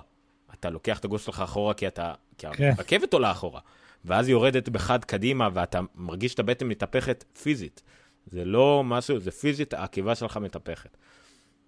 וקופצים עליך, ואתה עם שני השלטים האלה של ה Xbox, ויורה פה, כן. יורה, לש... של ה PlayStation, יורה לפה, יורה לשם, בדברים אמיתיים, ופתאום איזה ליצן מזעזע קופץ לך מהצד, ואתה שומע מאחורה דברים, ואתה צריך לסובב את הראש פיזית, כדי לראות אם מישהו קופץ אליך מימין מאחורה, זה מגניב לגמרי. ואז, שמנו משחק מרוץ מכוניות. אה, הופה. אתה גם משחק משחקים, איזה, איך אתה אוהב, אה, באיזה מצב תצוגה אתה מעדיף להיות כשאתה משחק? מלמעלה, מחוץ לאוטו כמעט תמיד. יפה. למה בין היתר? כי, כי יש כשאתה- לי יותר שליטה, אני רואה יותר רחוק. יפה. Uh, אני לפעמים משחק מ- כשאני בתוך האוטו, במיוחד בסימולטורים, uh, שאתה לא משהו מטורף כאילו, אז זה קצת יותר נוח לך. אתה פחות משתגע. נכון. כשאתה מרחוק, אתה כאילו עושה דברים משוגעים, מזיז את ההגה חד וכאלה, כשאתה מבפנים. אבל כשאתה מבפנים, אתה כאילו מבפנים בכאילו, אתה רק בגובה. אתה לא נכון. רוצה לראות כלום כי זה מפריע. אז פה זו פעם ראשונה ששיחקתי ב PlayStation, תנו לי את ה dashboard, תנו לי את הכל, כי זה היה dashboard של אה, אה, BMW, נסעתי ב-M5 נראה לי. אה, כן. ואתה רואה את ה dashboard, ואתה איזה רואה את איזה הכל. משחק דרך אגב? אני לא זוכר, Driveclub אולי, אני לא זוכר איך קוראים לו. אוקיי, אוקיי. אה, הוא חצי ריאליסטי, כאילו, הוא לא ריל רייסינג, אבל הוא, הוא אמור להיות כן. ריאליסטי, הוא לא איזה אספלט או משהו. אה, אז אני נסעתי בתוך הרכב, וזה מגניב, כי זה אין לך את הקטע של להסתכל במראה וללחוץ על קיצור דרך, אתה רוצה להסתכל במראה, תסתכל במראה, המראה פה, תסתכל ואתה רואה אחורה. אתה רוצה לראות מה קורה, אתה מסובב. את ההגה, אתה רוצה להסתכל לשמיים כי אתה בקבריולט או משהו כזה, אתה מסתכל, אתה רואה את הכל סביבך, זה, זה 100% 360 מעלות כאילו. אה, וזה ממש מגניב, אתה רוצה להיות בדשבורד, ואתה רואה את ההגה מסתובב, ואתה רואה את הדשבורד, את הטורים קופצים, ואתה רואה את ההודעות על המסך קופצות, שיש לך אזהרה של, אה, של כן. הנעילת גלגלים, הכל כאילו מול העיניים, וזה מגניב, כאילו, ו... אה, לי יש קצת בעיה בגלל שאנחנו משקפיים, אז זה טיפה קצת פחות נוח. אה, כן. אה, כאילו, מהצדדים אתה רואה דברים, זה קצת מפריע לך לחוויה. המשקפיים לא לגמרי, כי יש למטה חשוף. לא, לא שכללו את העניין הזה. גם הרזולוציה זה כאילו אתה על 720, לא על 1080. אה, משחקים אחרים, שאם אתה נגיד מזיז את הראש מהר מדי, אז כל התצוגה מתכווצת. ואז כשאתה נעמד, היא מתרחבת חזרה לראות את כל המרחב, כי הם לא מספיקים לרנדר את הכל. מחלות ילדות כאלה, אבל אה, לפחות לבידור אישי, לא משהו משפחתי, קבוצתי או משהו כזה, זה העתיד, כאילו, כי גם ככה שאתה משחק במ- במסך, לא מעניין אותך שום דבר חוץ שקורה במסך, אז אם תשים עליך משקפיים שתחווה את זה יותר טוב, אז למה לא? זה... ונדמה לי זה 100 דולר עולה, נכון? ה-VR, כן. כן. כן, אבל אתה חייב את המצלמה, זה עוד 100 דולר, וקיצור, זה בקומפלט זה עוד איזה 220-230 דולר. אם יש לך פלייסטיישן 4. כן, כן. אה, אם אתה קונה את הפרו לדעתי, אתה לא חייב את החלק מהרכיבים שם. כי חלק גדול מהרכיב, כן, יש לזה מיליון כבלים, זה מסורבל אחושרמוטה. זה כאילו, זה, יש לך עוד קופסה שלהם מתחברים שתי כבלים, ומהקופסה יוצאים ארבע כבלים, כי יש לך גם את המצלמה, ולזה יוצא לך עוד שתי כבלים, ויש לך גם אוזניות, כי זה לא בא עם אוזניות, זה מסורבל מאוד. אה, כי זה גם כי צריך חומרה פיזית נוספת, ובפרו נראה לי שהחומרה מובנית. קיצור, זה עתיד, אה, אני לא יודע להגיד בשנים, אבל זה כבר לא הגימיקים של פעם, וגם כן, זה, לא, כן, זה גם כן, לא גיר כן. VR וזה גם לא דיידרים, זה קטן עליהם הדברים האלה. אה, לדעתי כל, אה, למרות שאי אפשר לדעת עם המאיצים הגרפיים, אבל זה מגניב, ואני, וזה שעובד איתי נשאר גם את וייב, כן. וזה יותר שם אמרו מרשים. לי שיש מלא חוטים עוד יותר. כן, אבל אה, בין היתר מסיבה טובה, כי שם אתה גם עומד, ואתה, הרגליים, ואתה מסתובב, ודברים כאילו באמת קורים גם מעמידה, ופה זה לא, בפלייסטיישן זה, זה לא באמת משנה, זה רק מסך משוכלל, זה לא באמת חוויה שלמה של מציאות מדומה. כן. אבל זה מגניב, אנחנו, כשירגע קצת הזמן בעבודה, נעשה גם איזה סקירה ונצלם אנשים עושים פדיחות לעצמם מהצד, זזים בכיסא ככה בבהלה. זה נורא משעשע. דיון אחרון שלדעתי אפשר לסגור איתו את היום, ובקטנה לגמרי לדעתי, היו בחירות בארצות הברית. לא. דונלד טראמפ נבחר. לא. המון, המון אנשים היו מאוד היסטריים לגבי זה. לא. אני יכול להמשיך את זה, כל, כל דיון שנוגע לבחירות יכול להסתכם בזה. כן. אני חייב לציין שלגבי זה הייתה לי חוויה מאוד נחמדה, כי בעוד שבישראל קמו בבוקר וגילו שדונלד טראמפ נבחר, אני הייתי ב... מול הפולס, כאילו מול הסקרים של האמריקאים, וזה נחמד שם, כי בעצם יש הרי ארבעה אזורי זמן, אם מתעלמים מהוואי. אה, אז כאילו יש לך פתאום, אה, אתה רואה איך במשך ארבע שעות, לאט לאט הם, מתח... הם מבינים מה קורה. הם, הם התחילו את כל התוכניות האלה כשברור שהילרי נשיאה, ולאט לאט כאילו עוד שעה עוברת ועוד שעה עוברת ועוד מחוזות, הם עושים מלא וואט איף כזה, ואולי בכל זאת, אם אלה ייבחרו וזה. זה היה נחמד לראות אותם נכנסים לאיזושהי מין היסטריה כזאת. אמ, הזווית הטכנולוגית של זה, אה, אחרי שהילרי נבחרה, אה, כמובן שטראמפ לפני הבחירות אמר שהוא לא חושב שהוא, לא בטוח יקבל את תוצאות הבחירות באיזשהו רעיון, אה, ואז אחרי שהוא נבחר אז הדמוקרטים, הרבה מהם לא קיבלו כל כך את תוצאות הבחירות, ויצאו בסדרת האשמות בעצם למה טראמפ נבחר. אחת מהן הייתה שפייסבוק אשמה בזה, כיוון שהיא שולטת על הפיד של החדשות שלנו. כמו שאתם יודעים, אתם בעצם רואים, נדמה לי, מה המספר היה פעם? זה 16 אחוז, אני חושב, כן, מכל האייטמים. מה זה? עד 20 אחוז, תלוי בכמות החברים ו- וכמות הרפרשים, אבל זה עד 20 אחוז. כן, אז כאילו, אתם לא רואים את כל החדשות שהחברים שלכם מפרסמים, אתם רואים רק חלק מזה, ופייסבוק יש להם אלגוריתמים שמחליטים איזה חלק זה יהיה. אה, והוא מבוסס על אה, כל מיני פרמטרים שונים, ואחת הטענות היו שהפרמטרים האלה בעצם גרמו לזה שאנשים קיבלו הרבה חדשות אה, שקריות לפיד שלהם, ועל בסיס זה קיבלו כל מיני החלטות, ובגלל זה בחרו בטראמפ, או משהו כזה, אם אני הבנתי את הטיעון נכון. אה, היו המון המון דיונים על אם גוגל בכלל צריכה לשלוט בחדשות, או לא צריכה לשלוט, האם גוגל זה ערוץ חדשות, או האם גוגל זה... אה, סתם רשת חברתית ואין לה שום אחריות, כי אם זה ערוץ חדשות כן יש לה איזושהי אחריות ל fact checking אולי או דברים כאלה. המון המון דיונים סביב הדבר הזה היו. אה, מה דעתך בנושא? כאילו מה אתה חושב? פייסבוק אשמים? אני אמרתי גוגל לדעתי בחלק מהמילים, אבל דיברתי על פייסבוק. אני לא יודע לגבי אם פייסבוק אשמים, זה, זה... כל התרבות של המדיה החברתית אשמה. זה טראמפ אשם, כאילו אה, או לא, הפוך, כאילו, המפלגה הדמוקרטית אשמה בזה. אה, כי פשוט המעורבות החברתית, מבחינת מדיה חברתית אצל טראמפ וכל החבורה שלו, אה, בחלק מהמקרים זה היה שבע לאחד, כאילו, על כל שבע אזכורים לטראמפ, אזכור אחד לקלינטון. היה פה איזשהו... זה בעייתי? אה, זה, זה בעייתי. כאילו בבחירות לא, הקודמות זה היה אובמה מול מיט רומני, נכון, ואובמה נכון, היה יותר טוב. נכון, לא, כאילו. זה נהיה בעייתי, יש הבדל מהבחירות של לפני ארבע שנים ועכשיו, בגלל מה שפייסבוק עשתה ובגלל איך שהאלגוריתמים של גוגל עובדים, אתה חי באקו צ'מבר. זאת אומרת שאני, הפיד שלי באופן טבעי, רובו ככולו שמאלנים ליברליים, אפילו כמעט קיצוניים. אתה בחרת לחיות באקו צ'מבר, אף אחד לא, פייסבוק לא, לא הכריחו אותך. נכון. אתה בוחר אחרי מי לעקוב, נכון, אתה יכול לבחור לעקוב נכון. אחרי... אבל בדיוק בגלל זה הם לא חצותיים, לא כאילו, בגלל זה האשמה היא לא על פייסבוק, האשמה היא על ה... עלינו שאנחנו הולכים בתוך פייסבוק. עכשיו אומרים נכון, כי אם אתה נמצא בכל קהילה, אתה בכל מקרה היית הולך לחנות, לקניון, לזה, ושומע דעות שהן בערך דומים למה שאתה שומע בפייסבוק. אה, בארצות הברית זה אפילו יותר מזה. אבל הבעיה היא שרוב הדומיננטה החדשותית, הדיווחית, אלה שמדווחים, חיים בדברים האלה, והם לא חיים בקהילות היותר קטנות. אז אפילו ה... ה, ה נו, העיתונאי הכי מקושר בעולם שיודע לבדוק הכל, אולי יודע לעשות על הנטוק בטוויטר, אולי בפייסבוק, הוא לא יראה מה קורה בנדבכים החשוכים האחרים של פייסבוק, איפה שקיימים דברים, אה, דעות שהוא לא מכיר. אז הם פספסו את כל מה שקרה, בעיקר במרכז אז אמריקה, העיתונאים לא עשו את העבודה שלהם, מה. זה קשור לפייסבוק? עיתונאי לא, שניזון מפייסבוק, לא היה להם כמעט אפשרות, אה, לדעתי, כמעט לעשות את העבודה שלהם בקטע הזה. זה, זה פייסבוק יצר את הקהילות האלה, כמה שזה כביכול גלובליזציה, פייסבוק יצר את הקהילות המדומיינות האלה, ועולה לי מאמרים ממדעי החברה. אה, קהילות מדומיינות, זה, זה, זה מה שקרה פה, זה המון... אה, אה, האינטרנט, הדבר המפוצץ הזה, הפך, הפך אותנו להרבה יותר ממוקדים בעצמנו. וכמו שאני ת, תמיד אומר את זה, כאילו, הד- פעם היחידה שאתה רואה, אתה, אתה בפייסבוק אתה רואה שתי קצוות, או את האנשים שמשכימים איתך, או את האנשים שמשכימים איתך, מפרסמים פוסטים של אנשים שהם הפוכים לגמרי ממך. נכון. נכון, אוקיי, זה, אז אתה יוצר לך... פייסבוק אשמים בזה? זה מה שאני מנסה להבין, כאילו, באיזשהו מקום אמרו שפייסבוק, הם- אני- מה שהיה אני- פעם אני- כיכר העיר. אנחנו... כיכר העיר היה לה אחריות על השיחות שקורות בתוכה? מה פתאום? כאילו, מה...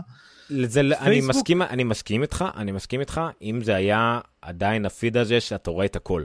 ברגע שאתה רואה רק אחוז מסוים, כן נכנסים פה ל- ב- לשקלול אלגוריתמים, ואת האלגוריתמים אנשים יוצרים.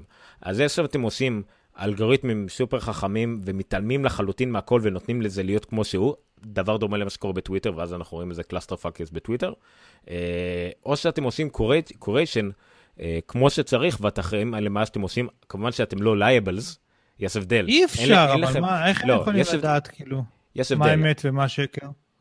יש פקט צ'קינג, יש להם אנשים שעושים מה את זה הייתה- הייתה אבולוציה? לא, לא, לא בקטע הזה. או ש- או שאלוהים יצרת? לא, יש... אין פקט צ'קינג, לא. אין דבר כזה, בדיוק העניין. פקט צ'קינג זה להגיד, באותה מידה, מישהו שיגיד, אה, בתנ"ך אומרים שיש אה, אבולוציה, אז צריך לעשות פקט צ'קינג הזה ול, ולראות שאין, כאילו, אה, בהנחה שבאמת אין. למה והפוך. לגוגל יש, למה לפייסבוק יש ליאביליטי למה שאנשים לא, אומרים? אני לא, לא, לא, אני לא אומר את זה, אני בדיוק באתי להגיד, לפייסבוק אין לי אביליטי, אבל יש להם את ה... נתנו להם את המנדט לעשות את זה. לא יודע איך לתאר את זה. כאילו, אין להם שום אחריות שיפוטית, וזה בסדר, אין שום דבר שהם יכולים לעשות, אבל הם כחברה, הם כהנהלה, הם כמפתחים, צריכים לראות איך הם יכולים לשפר את זה. אנחנו קטונו מלהבין בדיוק איך, אבל זה משהו שצריך לשפר איתו, בעיקר בקישורים לא, לחדשות. איך. נראית, עזוב עזוב טכנית, עזוב טכנית, איך נראית המציאות המתוקנת בעיניך? איך זה נראה כשזה עובד? מה מגיע אליי לפיד? אה, כאילו מה, דעות. הרי אתה פותח ידיעות אחרונות ו... מה זה דעות? אבל יש אנשים שמפרסמים מימים, ויש אנשים שמפרסמים תמונות של האחיות שלהם, מה דעות? זה לא קשור, כאילו, זה לא... אה, לא, אני אומר דעות ולא ברמה של, אה, של חדשות, החל ממאמרים, אני אגיד לך דוגמה ממה של, משום מה עולה לי הרבה, החל ממאמרים אנטי-חיסוניים. לדעתי, לפייסבוק צריך להיות אחריות כלשהי על כישורים למשהו שלא עובר שום אמת מידה חדשותית ומפורסמים כחדשות, כן לעשות על זה פלג כלשהו, ולא מה להתעלם. קרה לך? כל האנשים שהם נגד חיסונים הם די בטוחים והראו לך מאמרים על זה, שזה עושה לך אוטיזם, כאילו, לא, לילדים שלך. למשל, סתם, כל מי שיקשר למאמר לא, של זה איך... בדיוק ש- העניין, אתה מבין שעל כל הדברים האלה שיש שתי דעות ושני צדדים, מי שבצד השני הוא באמת מאמין שזה הצד השני, כאילו, הוא באמת מאמין שזה... אי אפשר, אין, אין, אין לזה סוף. אתה אה, תבוא, זה- תגיד לי עכשיו, אה, לא, אולי, אולי זה אה, יותר להפרדה, צריך להפ... להפ... לה... הפרדה בין אה... חדשות מוטות לבין שקרים. כן, זה דברים שקשה, אבל זה דברים של... בוא נגיד, אני אגיד את זה ככה, אני אגיד אם מישהו. שולח לך אימייל ואומר לך, תקשיב, אני נסיך ניגרי, יש חשבון בנק עם מיליון דולר שבחרתי בך כדי לעזור לי להעביר את זה, Hotmail אחראים לזה באיזושהי צורה, או שאני צריך להפעיל common sense, להבין שזה bullshit ולמחוק את זה. מה, כאילו, אני לא, התכנים שבפנים, שבתוך פייסבוק, עכשיו, גם ל Hotmail יש junk filter. כאילו, סבבה, זה לא עבר את ה junk filter, אבל אני בכלל לא בטוח ש... אני חושב שזה הגיוני, כי, כי שוב, האמת שלי היא אף פעם לא האמת שלך. וכשאתה קורא ידיעות אחרונות, אתה יודע שהוא מוטה, וכשאתה קורא מעריב, אתה יודע שהוא מוטה. והניו יורקר, וניו יורק טיימס, וטוויטר ופייסבוק, אין מקום ש... אין אמת, אין דבר כזה האמת. אולי, אולי זה... אולי זה מצריך שאתה יודע, זה מסוג הדברים שדור יתחלף, כי יש, יש הדור, אולי שמעלינו, אה, שהוא רואה דברים בגוגל, מבחינתו זה אמת.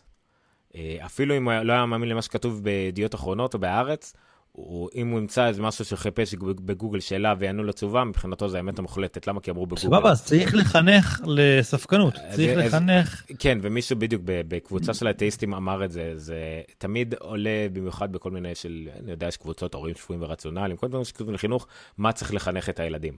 איזה שיעור צריך להוסיף לשיעורים אה, הרגילים והנוראים שיש בבתי ספר. אה, עד היום שמעתי אחד, והיום מישהו אמר משהו אחר. עד היום אחד הדברים הכי פופולריים תמיד שיעורי כלכלה, אוקיי? הגיוני, הם לא מלמדים מספיק כלכלה בבתי ספר.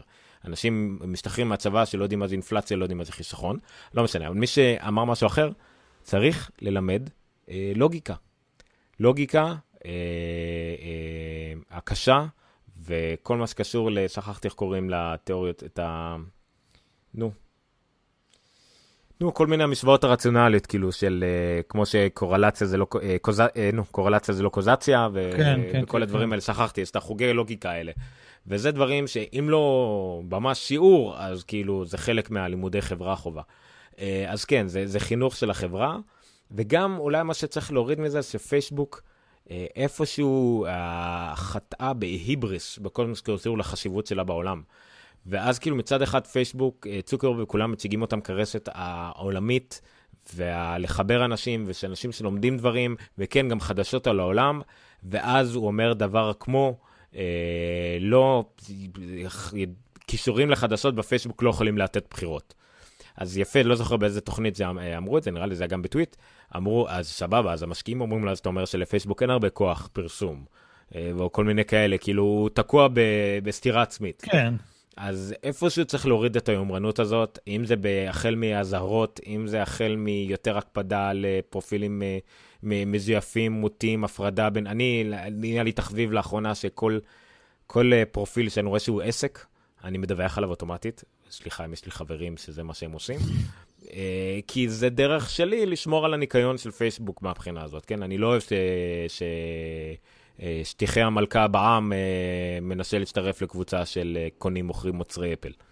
אז אני מדווח עליו אוטומטית, ולרוב זה עובד, ופייסבוק מקשיבה. אז או שהם יצליחו לעשות דברים כאלה יותר אוטומטית, או שיחנכו יותר את המשתמשים שלהם, שזה מה שהם צריכים לעשות כדי לשמור על זה. אם זה קורה בעולם האמיתי, שמחנכים אותנו למחזר, לחסוך במים, לא יודע אם מישהו מקבל אה, שבץ לדעת שזה שבץ לדעת, הדברים האלה, אז פייסבוק צריכים לקחת עליהם את העול החינוכי הזה, ולא להתנער מזה מיד כשזה נוצר בבעיה, ול, ולהתגאות בזה, כשזה נשמע, נראה כמו הדבר הכי טוב בעולם, כי הצילו איזה ילד מאיזה ניתוח, אה, תרמו לו, לא יודע מה. אה, צריך פשוט להיות אחראי לשני הצדדים האלה. גם אם לא אחריות אמיתית משפטית, אז הם צריכים להיות אחראים ברמה של... אה, שזה ינחה אותם, אוקיי? אף אחד לא, רוצ, לא צריך שהם יהיו שלמים, שינחה אותם. הם הרי במהלך חודשיים הם... אה, היללו את זה שיש להם אנשים אמיתיים ששופטי, שפוסלים או מאשרים אה, אה, פוסטים. ואז הם קיבלו על הראש של ההטעיה הזאת, אז פיטרו את כולם ושמו אלגוריתמים, כי לא צריך בני אדם מספיק מחשבים. ועכשיו הם, כן. אה, הבנת, כאילו... פייסבוק נהיו גדולים מהר מאוד, ונראה כאילו הם לא, לא תופסים את החשיבות שלהם בעולם. דווקא גוגל כן, למשל. אבל uh, פייסבוק נראה לי קצת יותר מדי תקועים ב... בחשיבות העצמית שלהם, ולא מבינים את האחריות האמיתית שלהם, כי זה, על זה כבר קמו ונפלו מדינות, על פייסבוק. אה, אני יודע זה מה. זה נכון. היום היה ידיעה אה, אה, מצער, אה, סתם, סליחה, אתה אמרת מקודם, זה, זה היה פשוט שבוע שאנחנו קמים בבוקר ולומדים על דברים. כן. אז זה היה פשוט, יול תמיד קמה לפניי ויול תמיד מכורה לחדשות. אז זה היה ברצף. אה, טראמפ נבחר, ליאונרד כהן נפטר, אה, והיום בבוקר טטיאנה הופמן נפטרה, כן. כאילו. זה היה כאילו, אני אקום מוקדם רק כדי לעשות לה דווקא פעם הבאה. אני כאילו, אני כל פעם מזכיר לי, אני זוכר, קמתי בבוקר, מנחם בגין נפטר, די, אל תפסיקו להעיר אותי ככה. לא משנה. אז, אה, אז כן, אז היום דווקא בסגמנט שטדיה הופמן הייתה אמורה לעשות, היה על שני נערים, נער ונערה רוסים, בני 15, שלקחו רובי ציד ועוד כמה רובים ירו מהחלון עם קו יריות מול המשטרה, סתם בשביל הכיף שקוראים מהתחת, והרגו אותם, והם שידרו את הכל בפריסקופ. שידור חי מלא ב Periscope של השטויות שהם עושים, איך הם יורים החוצה במכוניות, ואז איך השוטרים הורגים אותם אה, ברוסיה. היה גם אה, בחור ששיחק ניו זילנדי, במה הוא שיחק? איזה World of Warcraft, אני לא יודע, ב Twitch, כאילו, שידר mm. את זה. והייתה להם רעידת אדמה של איזה 7 נקודה משהו בסולם ריכטר, עם אזעקות אה, צונאמי ועניינים, והכל משודר ב Twitch ב live. העניין של Periscope, זה הזכיר, באתי להגיד של Periscope אין שום בעיה תאורטית לעשות ניתוחי תמונה, וברגע שהם שומעים רעש רובה, מיד לדווח למי שצריך. אבל אז נכנס כל הסיפור של פרטיות. ו- ודברים כאלה, ואז אנחנו עוד פעם נכנסים ללופ כזה של ויכוחים. לא רק זה, אני רוצה לראות ב Periscope אם מישהו עכשיו מצלם שוד בנק. בסדר? כאילו זה נראה לי נכון, חדשות. אבל אה, יפה. אבל אתה לא, אה, תמיד זה היה, זה היה חלק כמו שמאשימים את, אה, את האפליקציה הזאת של אה, שיימינג, אוקיי, מי- מה זה היה? blind spot? Secret. גם Sec- הם לא אשמים, הם חד וחלק לא אשמים. אה, זה הרגולציה אשמה, וזה החינוך אשם, וזה מה שאתה לא רוצה. אתה לא יכול להאשים טכנולוגיה בזה, ואם יש לך טכנולוגיה שיכולה לשמש למשהו מסוים, תשמש בה. אם יש לך פריסקופ, יש לך את הטכנולוגיה לזהות התאבדות, אז שהיא תדע לדווח, ואם יש זה פרטיות, אז? תפתרו את זה. איפה זה בא לידי ביטוי יותר מבכל מקום אחר? אה, שאנחנו כל הזמן רוצים net neutrality, אנחנו רוצים Mhm. שהרשת תהיה נקייה, אנחנו רוצים שאף אחד לא יעשה לנו מניפולציות על ה data. ולבוא ולדרוש מפייסבוק לעשות לנו מניפולציות על מה שמגיע אלינו, ושהם יחליטו מה אמת ולמה לא אמת. ודרך אגב, אם אני מראה לך אה, מ- את, את הפוסט של האוניון הנפלא שהיה השבוע, אתה ראית את זה? ש-FBI uncovered אה, כן. את ה... כן, זה FBI uncovered Al-Qaeda plot to just sit back כן. and relax and see the US collapsing או משהו כן, כזה. כן. אה, זה לא עובר פקט צ'ק. אז הם צריכים עכשיו להבין ש... סאטירה, וכל מיני, אני לא יודע, נכון. מימים וכל איפה מיני... נכנס סאטירה, נכון. ואיפה אני מכניס את זה? עכשיו, יש מים שאני מראה לך, אני לא יודע, את אה, מייקל ג'ורדן קופץ מעל מגדל אייפל. לא יודע. זה לא אמת. בגלל? זה, בגלל זה יש גם מונח שיפוטי שמשתמשים בו גם במשפט. אתה צריך לדבר, להתייחס לסבירות עם האדם הסביר, ואתה צריך לעשות איזשהו משהו השאלה כזה. אם אנחנו רוצים שהאינטרנט שלנו יגיע לשם, או שפשוט התכנים יגיעו אליי, לא, ואני אה, אסנן את מה שאני אתה, חושב. אתה אמרת net neutrality ואתה השתמשת במושג הזה לא נכון. פייסבוק היא לא ניטרלית, ואף אחד לא רוצה שתהיה ניטרלית, אבל היא צריכה להפסיק לעוד, להתגאות בזה שהיא כאילו ניטרלית. פה, פה עובר החיץ. אני רוצה אותה יותר ניטרלית ממה שהיא היום, סבבה? היא לא ניטרלית, אני מסכים איתך. אני רוצה לא- אותה יותר ניטרלית ממה שהיא היום, ולא פחות ניטרלית לא, זה לא מודל כלכלי. אתה לא יכול להחזיק. סבבה, אה, אין בעיה. אני מבין למה הם עושים את זה. טוויטר, אומר, טוויטר כזאת. טוויטר מאוד ניטרלית יחסית, והיא מתמוטטת. אוקיי? טוויטר לא מחזיקה מעמד, בגלל שהיא ניטרלית, ואף אחד לא רוצה לקנות אותה כי היא ניטרלית. כן. אוקיי? אף אחד לא רוצה להיכנס לביב סופחין הזה של טרולים. אוקיי? בגלל טוויטר יש אדם כמו טראמפ כנשיא ארצות הברית.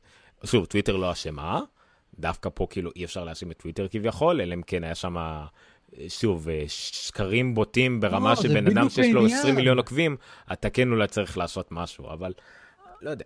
הע- העניין הוא, שאתה יודע למה טראמפ נבחר? לא בגלל שטוויטר אה, אפשרו את זה, בגלל שזה מי שהוא ויש אנשים שרצו את זה. יותר מדי אנשים שרצו את זה אולי, אבל לא. יש אנשים אני- שזה אני, אני, מה רוצה, שדיבר ל- אני עליהם. רוצה לנסח את זה אחרת. לא מספיק אנשים שלא רצו את זה, עשו בקשר לזה משהו.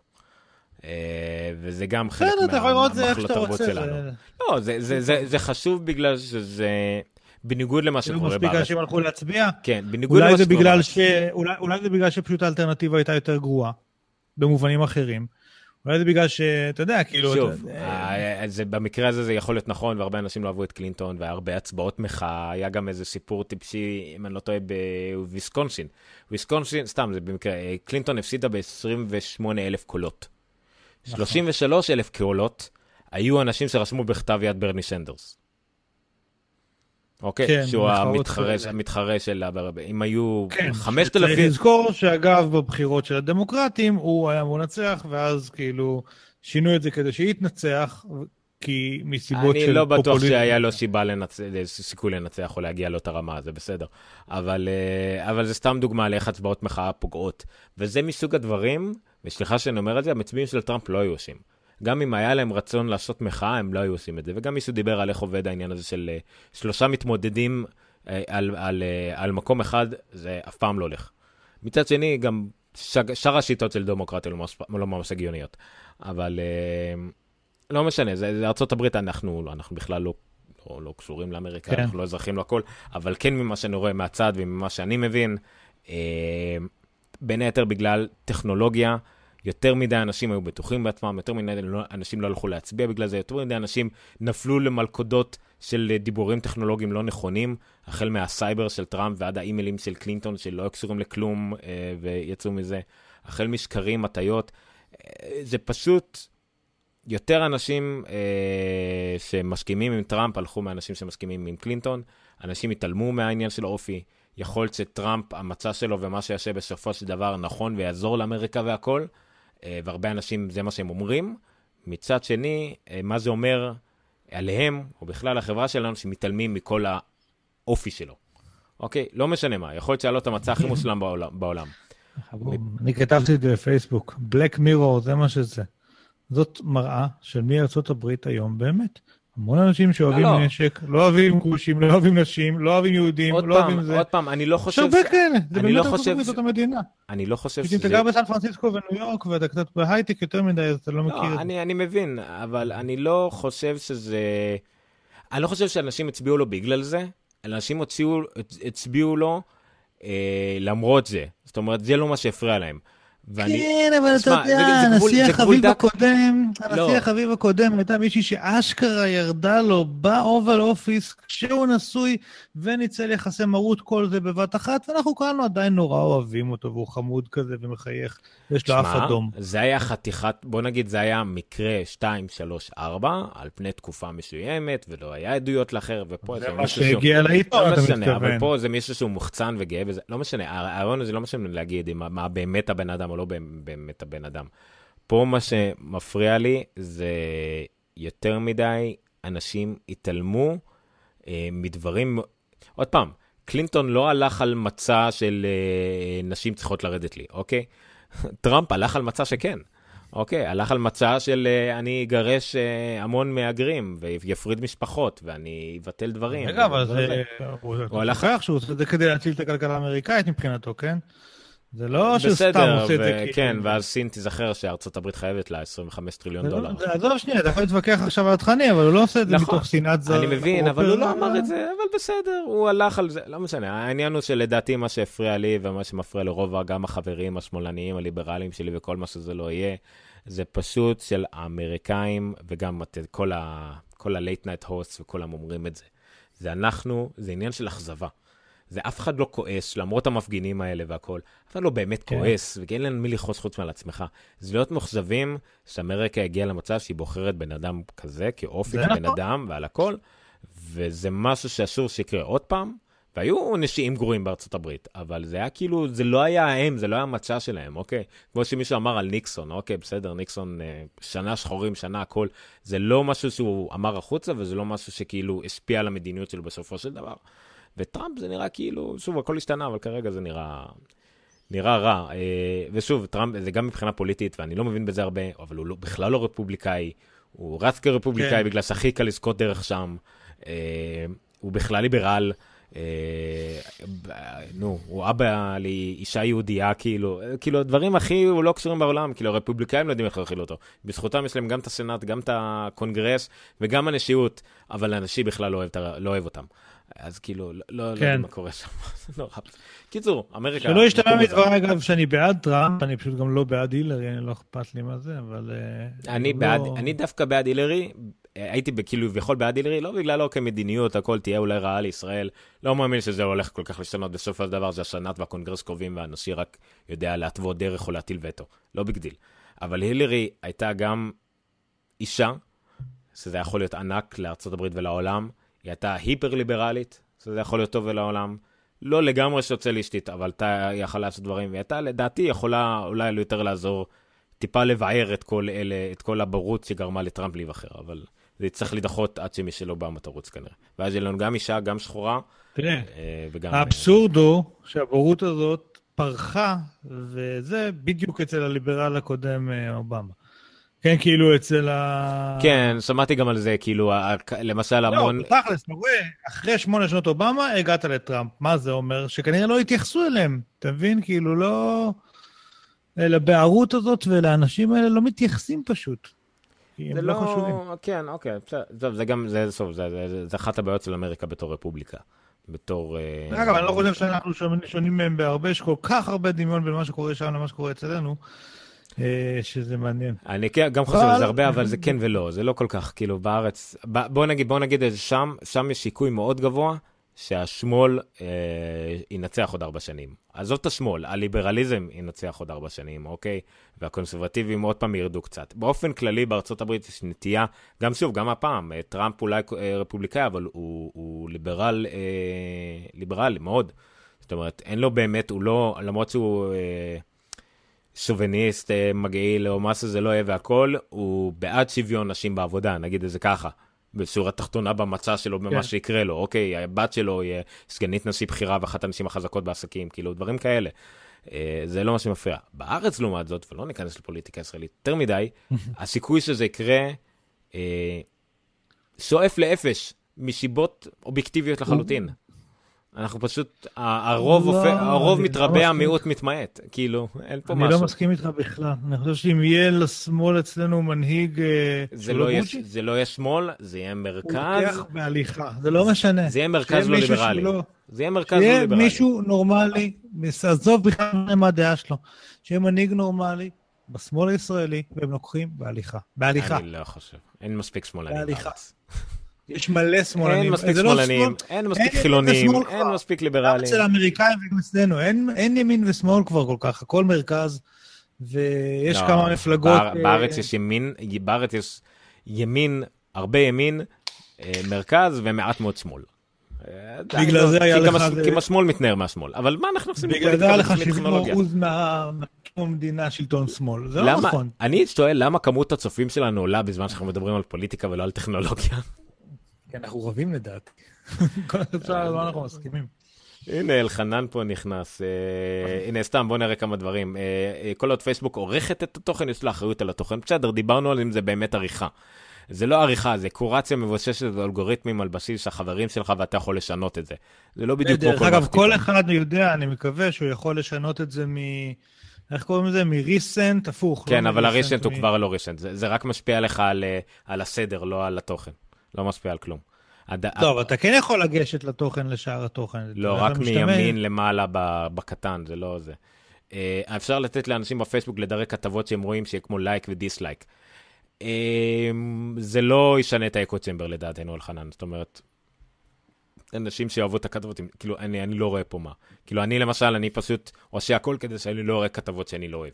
אז מה זה יעזור? אני אעשה רק לייק לכתבות? זה לא עוזר באמת. אה, אפשר לעשות כמו, שאתה, כמו שיש ברדיט וכאלה, שיטות ניקוד, אבל אז אתה הופך להיות רדיט. אין מה לעשות. אה, הילרי קיבלה, כן, 300 אלף יתרוק, בסדר, זה אנחנו יודעים, זה אה, גם דווקא מעניין, שמעתי על זה? גם מיט רומני עבר את אובמה. אה, כן? לא, לא, לא נכון, לא נכון, זה רק מיט ב-2000, רומני או... לא, לא, בגור עבר את בוש, זה לא קרה, זה קרה רק ארבע פעמים בהיסטוריה, פעמיים כן, בסדר. ב-20 שנה האחרונות. זאת השיטה האמריקאית לא, כבר זהו, 200 שנה, זה לא משהו חדש. מתברר שאפשר לשנות את השיטה הזאת, זה מצחיק. אה, אני שומע פודקאסטים על טכנולוגיה, אבל כמובן כל השבועיים האחרונים היה פודקאסטים כן. על טכנולוגיה, מדברים על פוליטיקה בהקשר טכנולוגי. אז לא משנה, ראיינו איזה מישהו, אה, אפשר לשנות את השיטה האמריקאית הזאת. אם מספיק מדינות מצ- אה, מצביעות בעד זה, ועוד איזשהו תהליך כלשהו, אז משנים את זה. מה שזה קורה זה שה... אה, נו, לא זוכר איך זה עובד, אבל במדינות שזה שוויון או קרוב או מה שזה לא יהיה, האלקט... האלקטורים יבחרו לפי מי שקיבל את רוב הקולות, רוב, ה... רוב הקולות במדינה. בארצות הברית כולה. זאת אומרת, יהיה נטייה במקום זה שבמדינה מסוימת אה, אה, הרוב לא ירצו, אני לא זוכר את זה, אבל כאילו יש שיטה וזה... כן, טכנית- זה אפשרי והם בדרך לעשות את זה. יש להם עכשיו, הם צריכים אה, 300 ומשהו אה, אלקטורים, יש להם כבר 160-170. אה, ואז כן. אי אפשר לשנות את החוק הזה. ומשהו אחר שיכול לקרות דבר טוב מזה, קליפורניה רוצה עצמאות. שמעת את זה? קליפורניה, כן, כן, כן, אבל זה שוב פעם, זה התבכיינות של אנשים. הכלכלה השישית זה- בחוזקה בעולם. לא, נכון, יש להם הרבה שיבות אחרות, הם כבר שנים התבכיינות של רוצים לעשות את זה. אנשים שכאילו הם מאוד דמוקרטיים עד שהתוצאה שיוצאת היא לא מה שהם בחרו. לא, לא, זה לא רק כאילו זה, קליפורניה הרבה פעמים רצתה את זה, ושוב, הם זה... לא דיברו, כן. לא, למה, למה זה? כי קליפורניה היא מדינה מאוד מאוד חזקה ומאוד גדולה, ואלף כל גם היא מאוד קיצונית. דרום קליפורניה היא מאוד אה, מהגרים, כן. ומקסיקו וכאלה, והצפון נורא היפים לא קשורים לכלום. אה, אבל למה היא רוצה את זה? בגלל שאין מה לעשות, ארה"ב היא, היא רפובליקה מרגישה שהיא נמשכת על ידי אה, יוטה ועל ידי טקסס ועל ידי סאט קורולניה, וזה, זה, בוא נגיד, מלחמת אזרחים כבר לא תקרה, אבל יכול להיות שתקרה היפרדות כלשהי של uh, הכלכלה יותר חזקה מהשאר. אני לא יודע כמה זה אפשרי, אבל uh, גם ככה זה, אנחנו, קשה לנו לקלוט כמה זה בארצות הברית כל מדינה מדינה נפרדת. אנחנו יודעים על FBI וכאלה, אבל הרבה לפני ה-FBI, כי FBI זה סקסי לשים בזה. ודווקא בגלל זה אהבתי את הסדרה המנטליסט. במנטליסט יש להם את ה-FBI של קליפורניה. אה, זה פשוט קליפורניה, CBI, כאילו, קליפ... זה mm-hmm. לגמרי FBI, אבל רק של קליפורניה, ומענקים, הם מסתובבים כל המדינה, ויש להם, צריכים לקחת מטוס כדי להגיע. זה, זה כאילו החלוקה הזאת בארצות הברית זה נורא מגניבה, והפדרל, כן. הפדרל זה, זה רק הדואר והצבא. כאילו, זה הפעם היחידה שאתה נתקל בפדרציה כשאתה במדינה כן. שלך. אה, מקום מוזר. הייתי עובר לשם, אבל מחר. רק אומר, אם מישהו שומע. אבל בסדר. אה, מיצינו, רצית להגיד משהו על הגופרו? אה, כאילו, זה משהו שראית בפועל או שסתם הקלטת? לא, לא, אה, אתה הקלטת מזה פעם קודמת, זה פולו-אפ זה? כן, הקרמה, הדרון המגניב של כן. גופרו, אז הם התחילו פשוט ליפול מהשמיים ועשו להם ריקול, שהקטע המצחיק בזה זה שקוראים לו קרמה. כן. וה-DJI עכשיו מרוויחים את זה, לא? כי הם גם הוציאו אחד יותר מגניב אפילו. מי? כן, כן, כן, כן, כן. הם דווקא הולך להם בסדר. זה כמו ש... אתה יודע, תחום הדרונים השתלטו על המצלמות במקום שהמצלמות השתלטו על הדרונים. כמו כן. שאנחנו רואים בהרבה שווקים אחרים. אה, בואו נעשה... כאילו, דיברנו 40 דקות עכשיו על פוליטיקה, אני חושב שזה הזמן לסיים. כן. אני רוצה למי שנשאר פה להתנצל, אה, אני חושב שגם 154, 153 עלה, כן? 154 עוד לא עלה. אה, בין היתר בגלל שאנחנו סומכים על אייקאסט, שהביאו לנו כאילו את הלינק לקובץ, וזה מה שאני מפרשם לאייטונס ולכל הדברים. אייקאסט נפלו, היה להם איזה זחלן רשת או משהו כזה, אנחנו מחפשים פתרונות אחרים. יכול להיות שאני פשוט אוותר ואני אעלה את זה דרכנו וזה לא יהיה באייקאסט, זה יהיה רק באתר שלנו וב iTunes וכולי, אז אני מתנצל על זה. אמ, עוד איזה משהו רק מנהלתי שאתה יכול לחשוב עליו? אמ, לא. להמליץ וכדומה, כמובן. אה, אם אתם רוצים לעזור לנו, ואתם יודעים אה, לערוך אודיו, אתם יודעים, אה, במיוחד אם זה ב GarageBand או Logic, זה מאוד יעזור לי, אבל גם Final Cut-ים, יש אנשים שעורכים אודיו ב Final Cut, אז בכלל זה טוב. אה, אז נשמח לשמוע מכם, אנחנו מאוד צריכים עזרה בכל מה שקשור ללוגיסטיקה של אה, פוסט, אם זה עריכת אודיו, ואם זה לפרסם את הדברים אחר כך ולשדר את המסמכים ודברים כאלה, מאוד נשמח לצרף שותף פעיל לפודקאסט בכל מה שקשור למאחורי הקלעים. זה לא הפקה, הפקה יש לנו את אלמוג שצריך, פשוט אנחנו יותר צריכים דברים של פוסט, של אנחנו נדאג לתחקיר, אנחנו צריכים מישהו שאחר כך ידע לעשות עם זה משהו אחר כך, כי אנחנו טובעים בזמן שאין לנו. אז זה מה שקורה כשעושים דברים בהתנדבות עם משרה מלאה. אוקיי? כן, אני מסכים. ניר מסכים, אפשר, זהו, הסכמנו על משהו אחרי כל הוויכוח המאוד מוזר הזה, לא יודע מה לעשות איתו. יאללה, אני הולך לרוץ. אתה הולך לרוץ? אה, רגע, אני... אה, הנה, סליחה, מצאתי את ההנגאוט. אוקיי, אז תודה רבה לכם, זה היה נונקאסט 155, אנחנו הקלטנו את זה ב-16?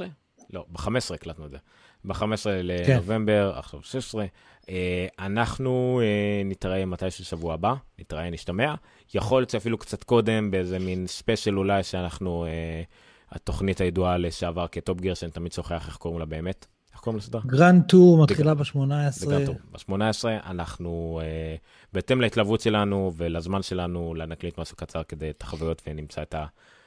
קהל שלא יודע כמה הוא חופף לתוכנית טכנולוגיה, קהל חובבי מכוניות. צריך לזכור שזה מתישהו ביום שישי. כן. אבל כנראה שזה ה-18 זמן ארה"ב, אז השישי בערב שלנו אולי, או שבת בבוקר. בסדר, מקסימום כן. שבת אה, בערב נעשה איזה משהו קצר. אבל uh, בסדר, uh, עד כאן הנונקאסט, uh, geekster.co.il/נונקאסט/155, שם יהיה הפרק. הפייסבוק שלנו, אנחנו פשוט חפשו הנונקאסט uh, ואת גיקסטר, בגיקסטר יש את כל המבצעים והדברים המגניבים, בנונקאסט יש דברים של חנונים שקשורים ללינקים ודברים כאלה. Uh, וזהו, לא לשכוח, uh, יוצא ב-15 לדצמבר. נשמח שתשתמשו בלינק. נינטנדו נס הקטן החדש המגניב יוצא גם. יצא כבר, נכון, ונמכר כבר הבנתי. אני בונה על משהו אחר שאני הולך לעשות גיימבוי, שיהיה בו, אה, אה, אה, נו, אמולטורים של הכל, אבל נדבר על זה אחר כך. אה, יוצא מריו, וזה דרך שאתם יכולים לעזור לנו. אם אתם מתכוונים להוריד את מריו, ולקנות אותו, נשמח אם תעשו את זה דרך הלינק שלנו, זה בעמוד של הנונקאסט, יש שם את הלינק להורדה. אנחנו מקבלים איזה אחוזים מזעריים ממה שאתם משלמים וכדומה, זה עוזר לנו הדברים האלה, לשלם על קרדיטים על דברים אחרים, על דברים שאנחנו בודקים, אפליקציות וכדומה. וככה לגבי כמעט כל הלינקים שאנחנו שמים, גם באתר וגם בעמוד. תראו פעילות, פייסבוק וגוגל אוהבים את זה וזה מאוד יעזור לנו. וזהו, תודה רבה ניר. ואנחנו נגיד סטופ תודה לכם שישבתם עכשיו איזה שעתיים והקשבתם לנו. זה לא מובן מאליו. היה שעתיים? לא יודע, זה מרגיש כמו שעתיים.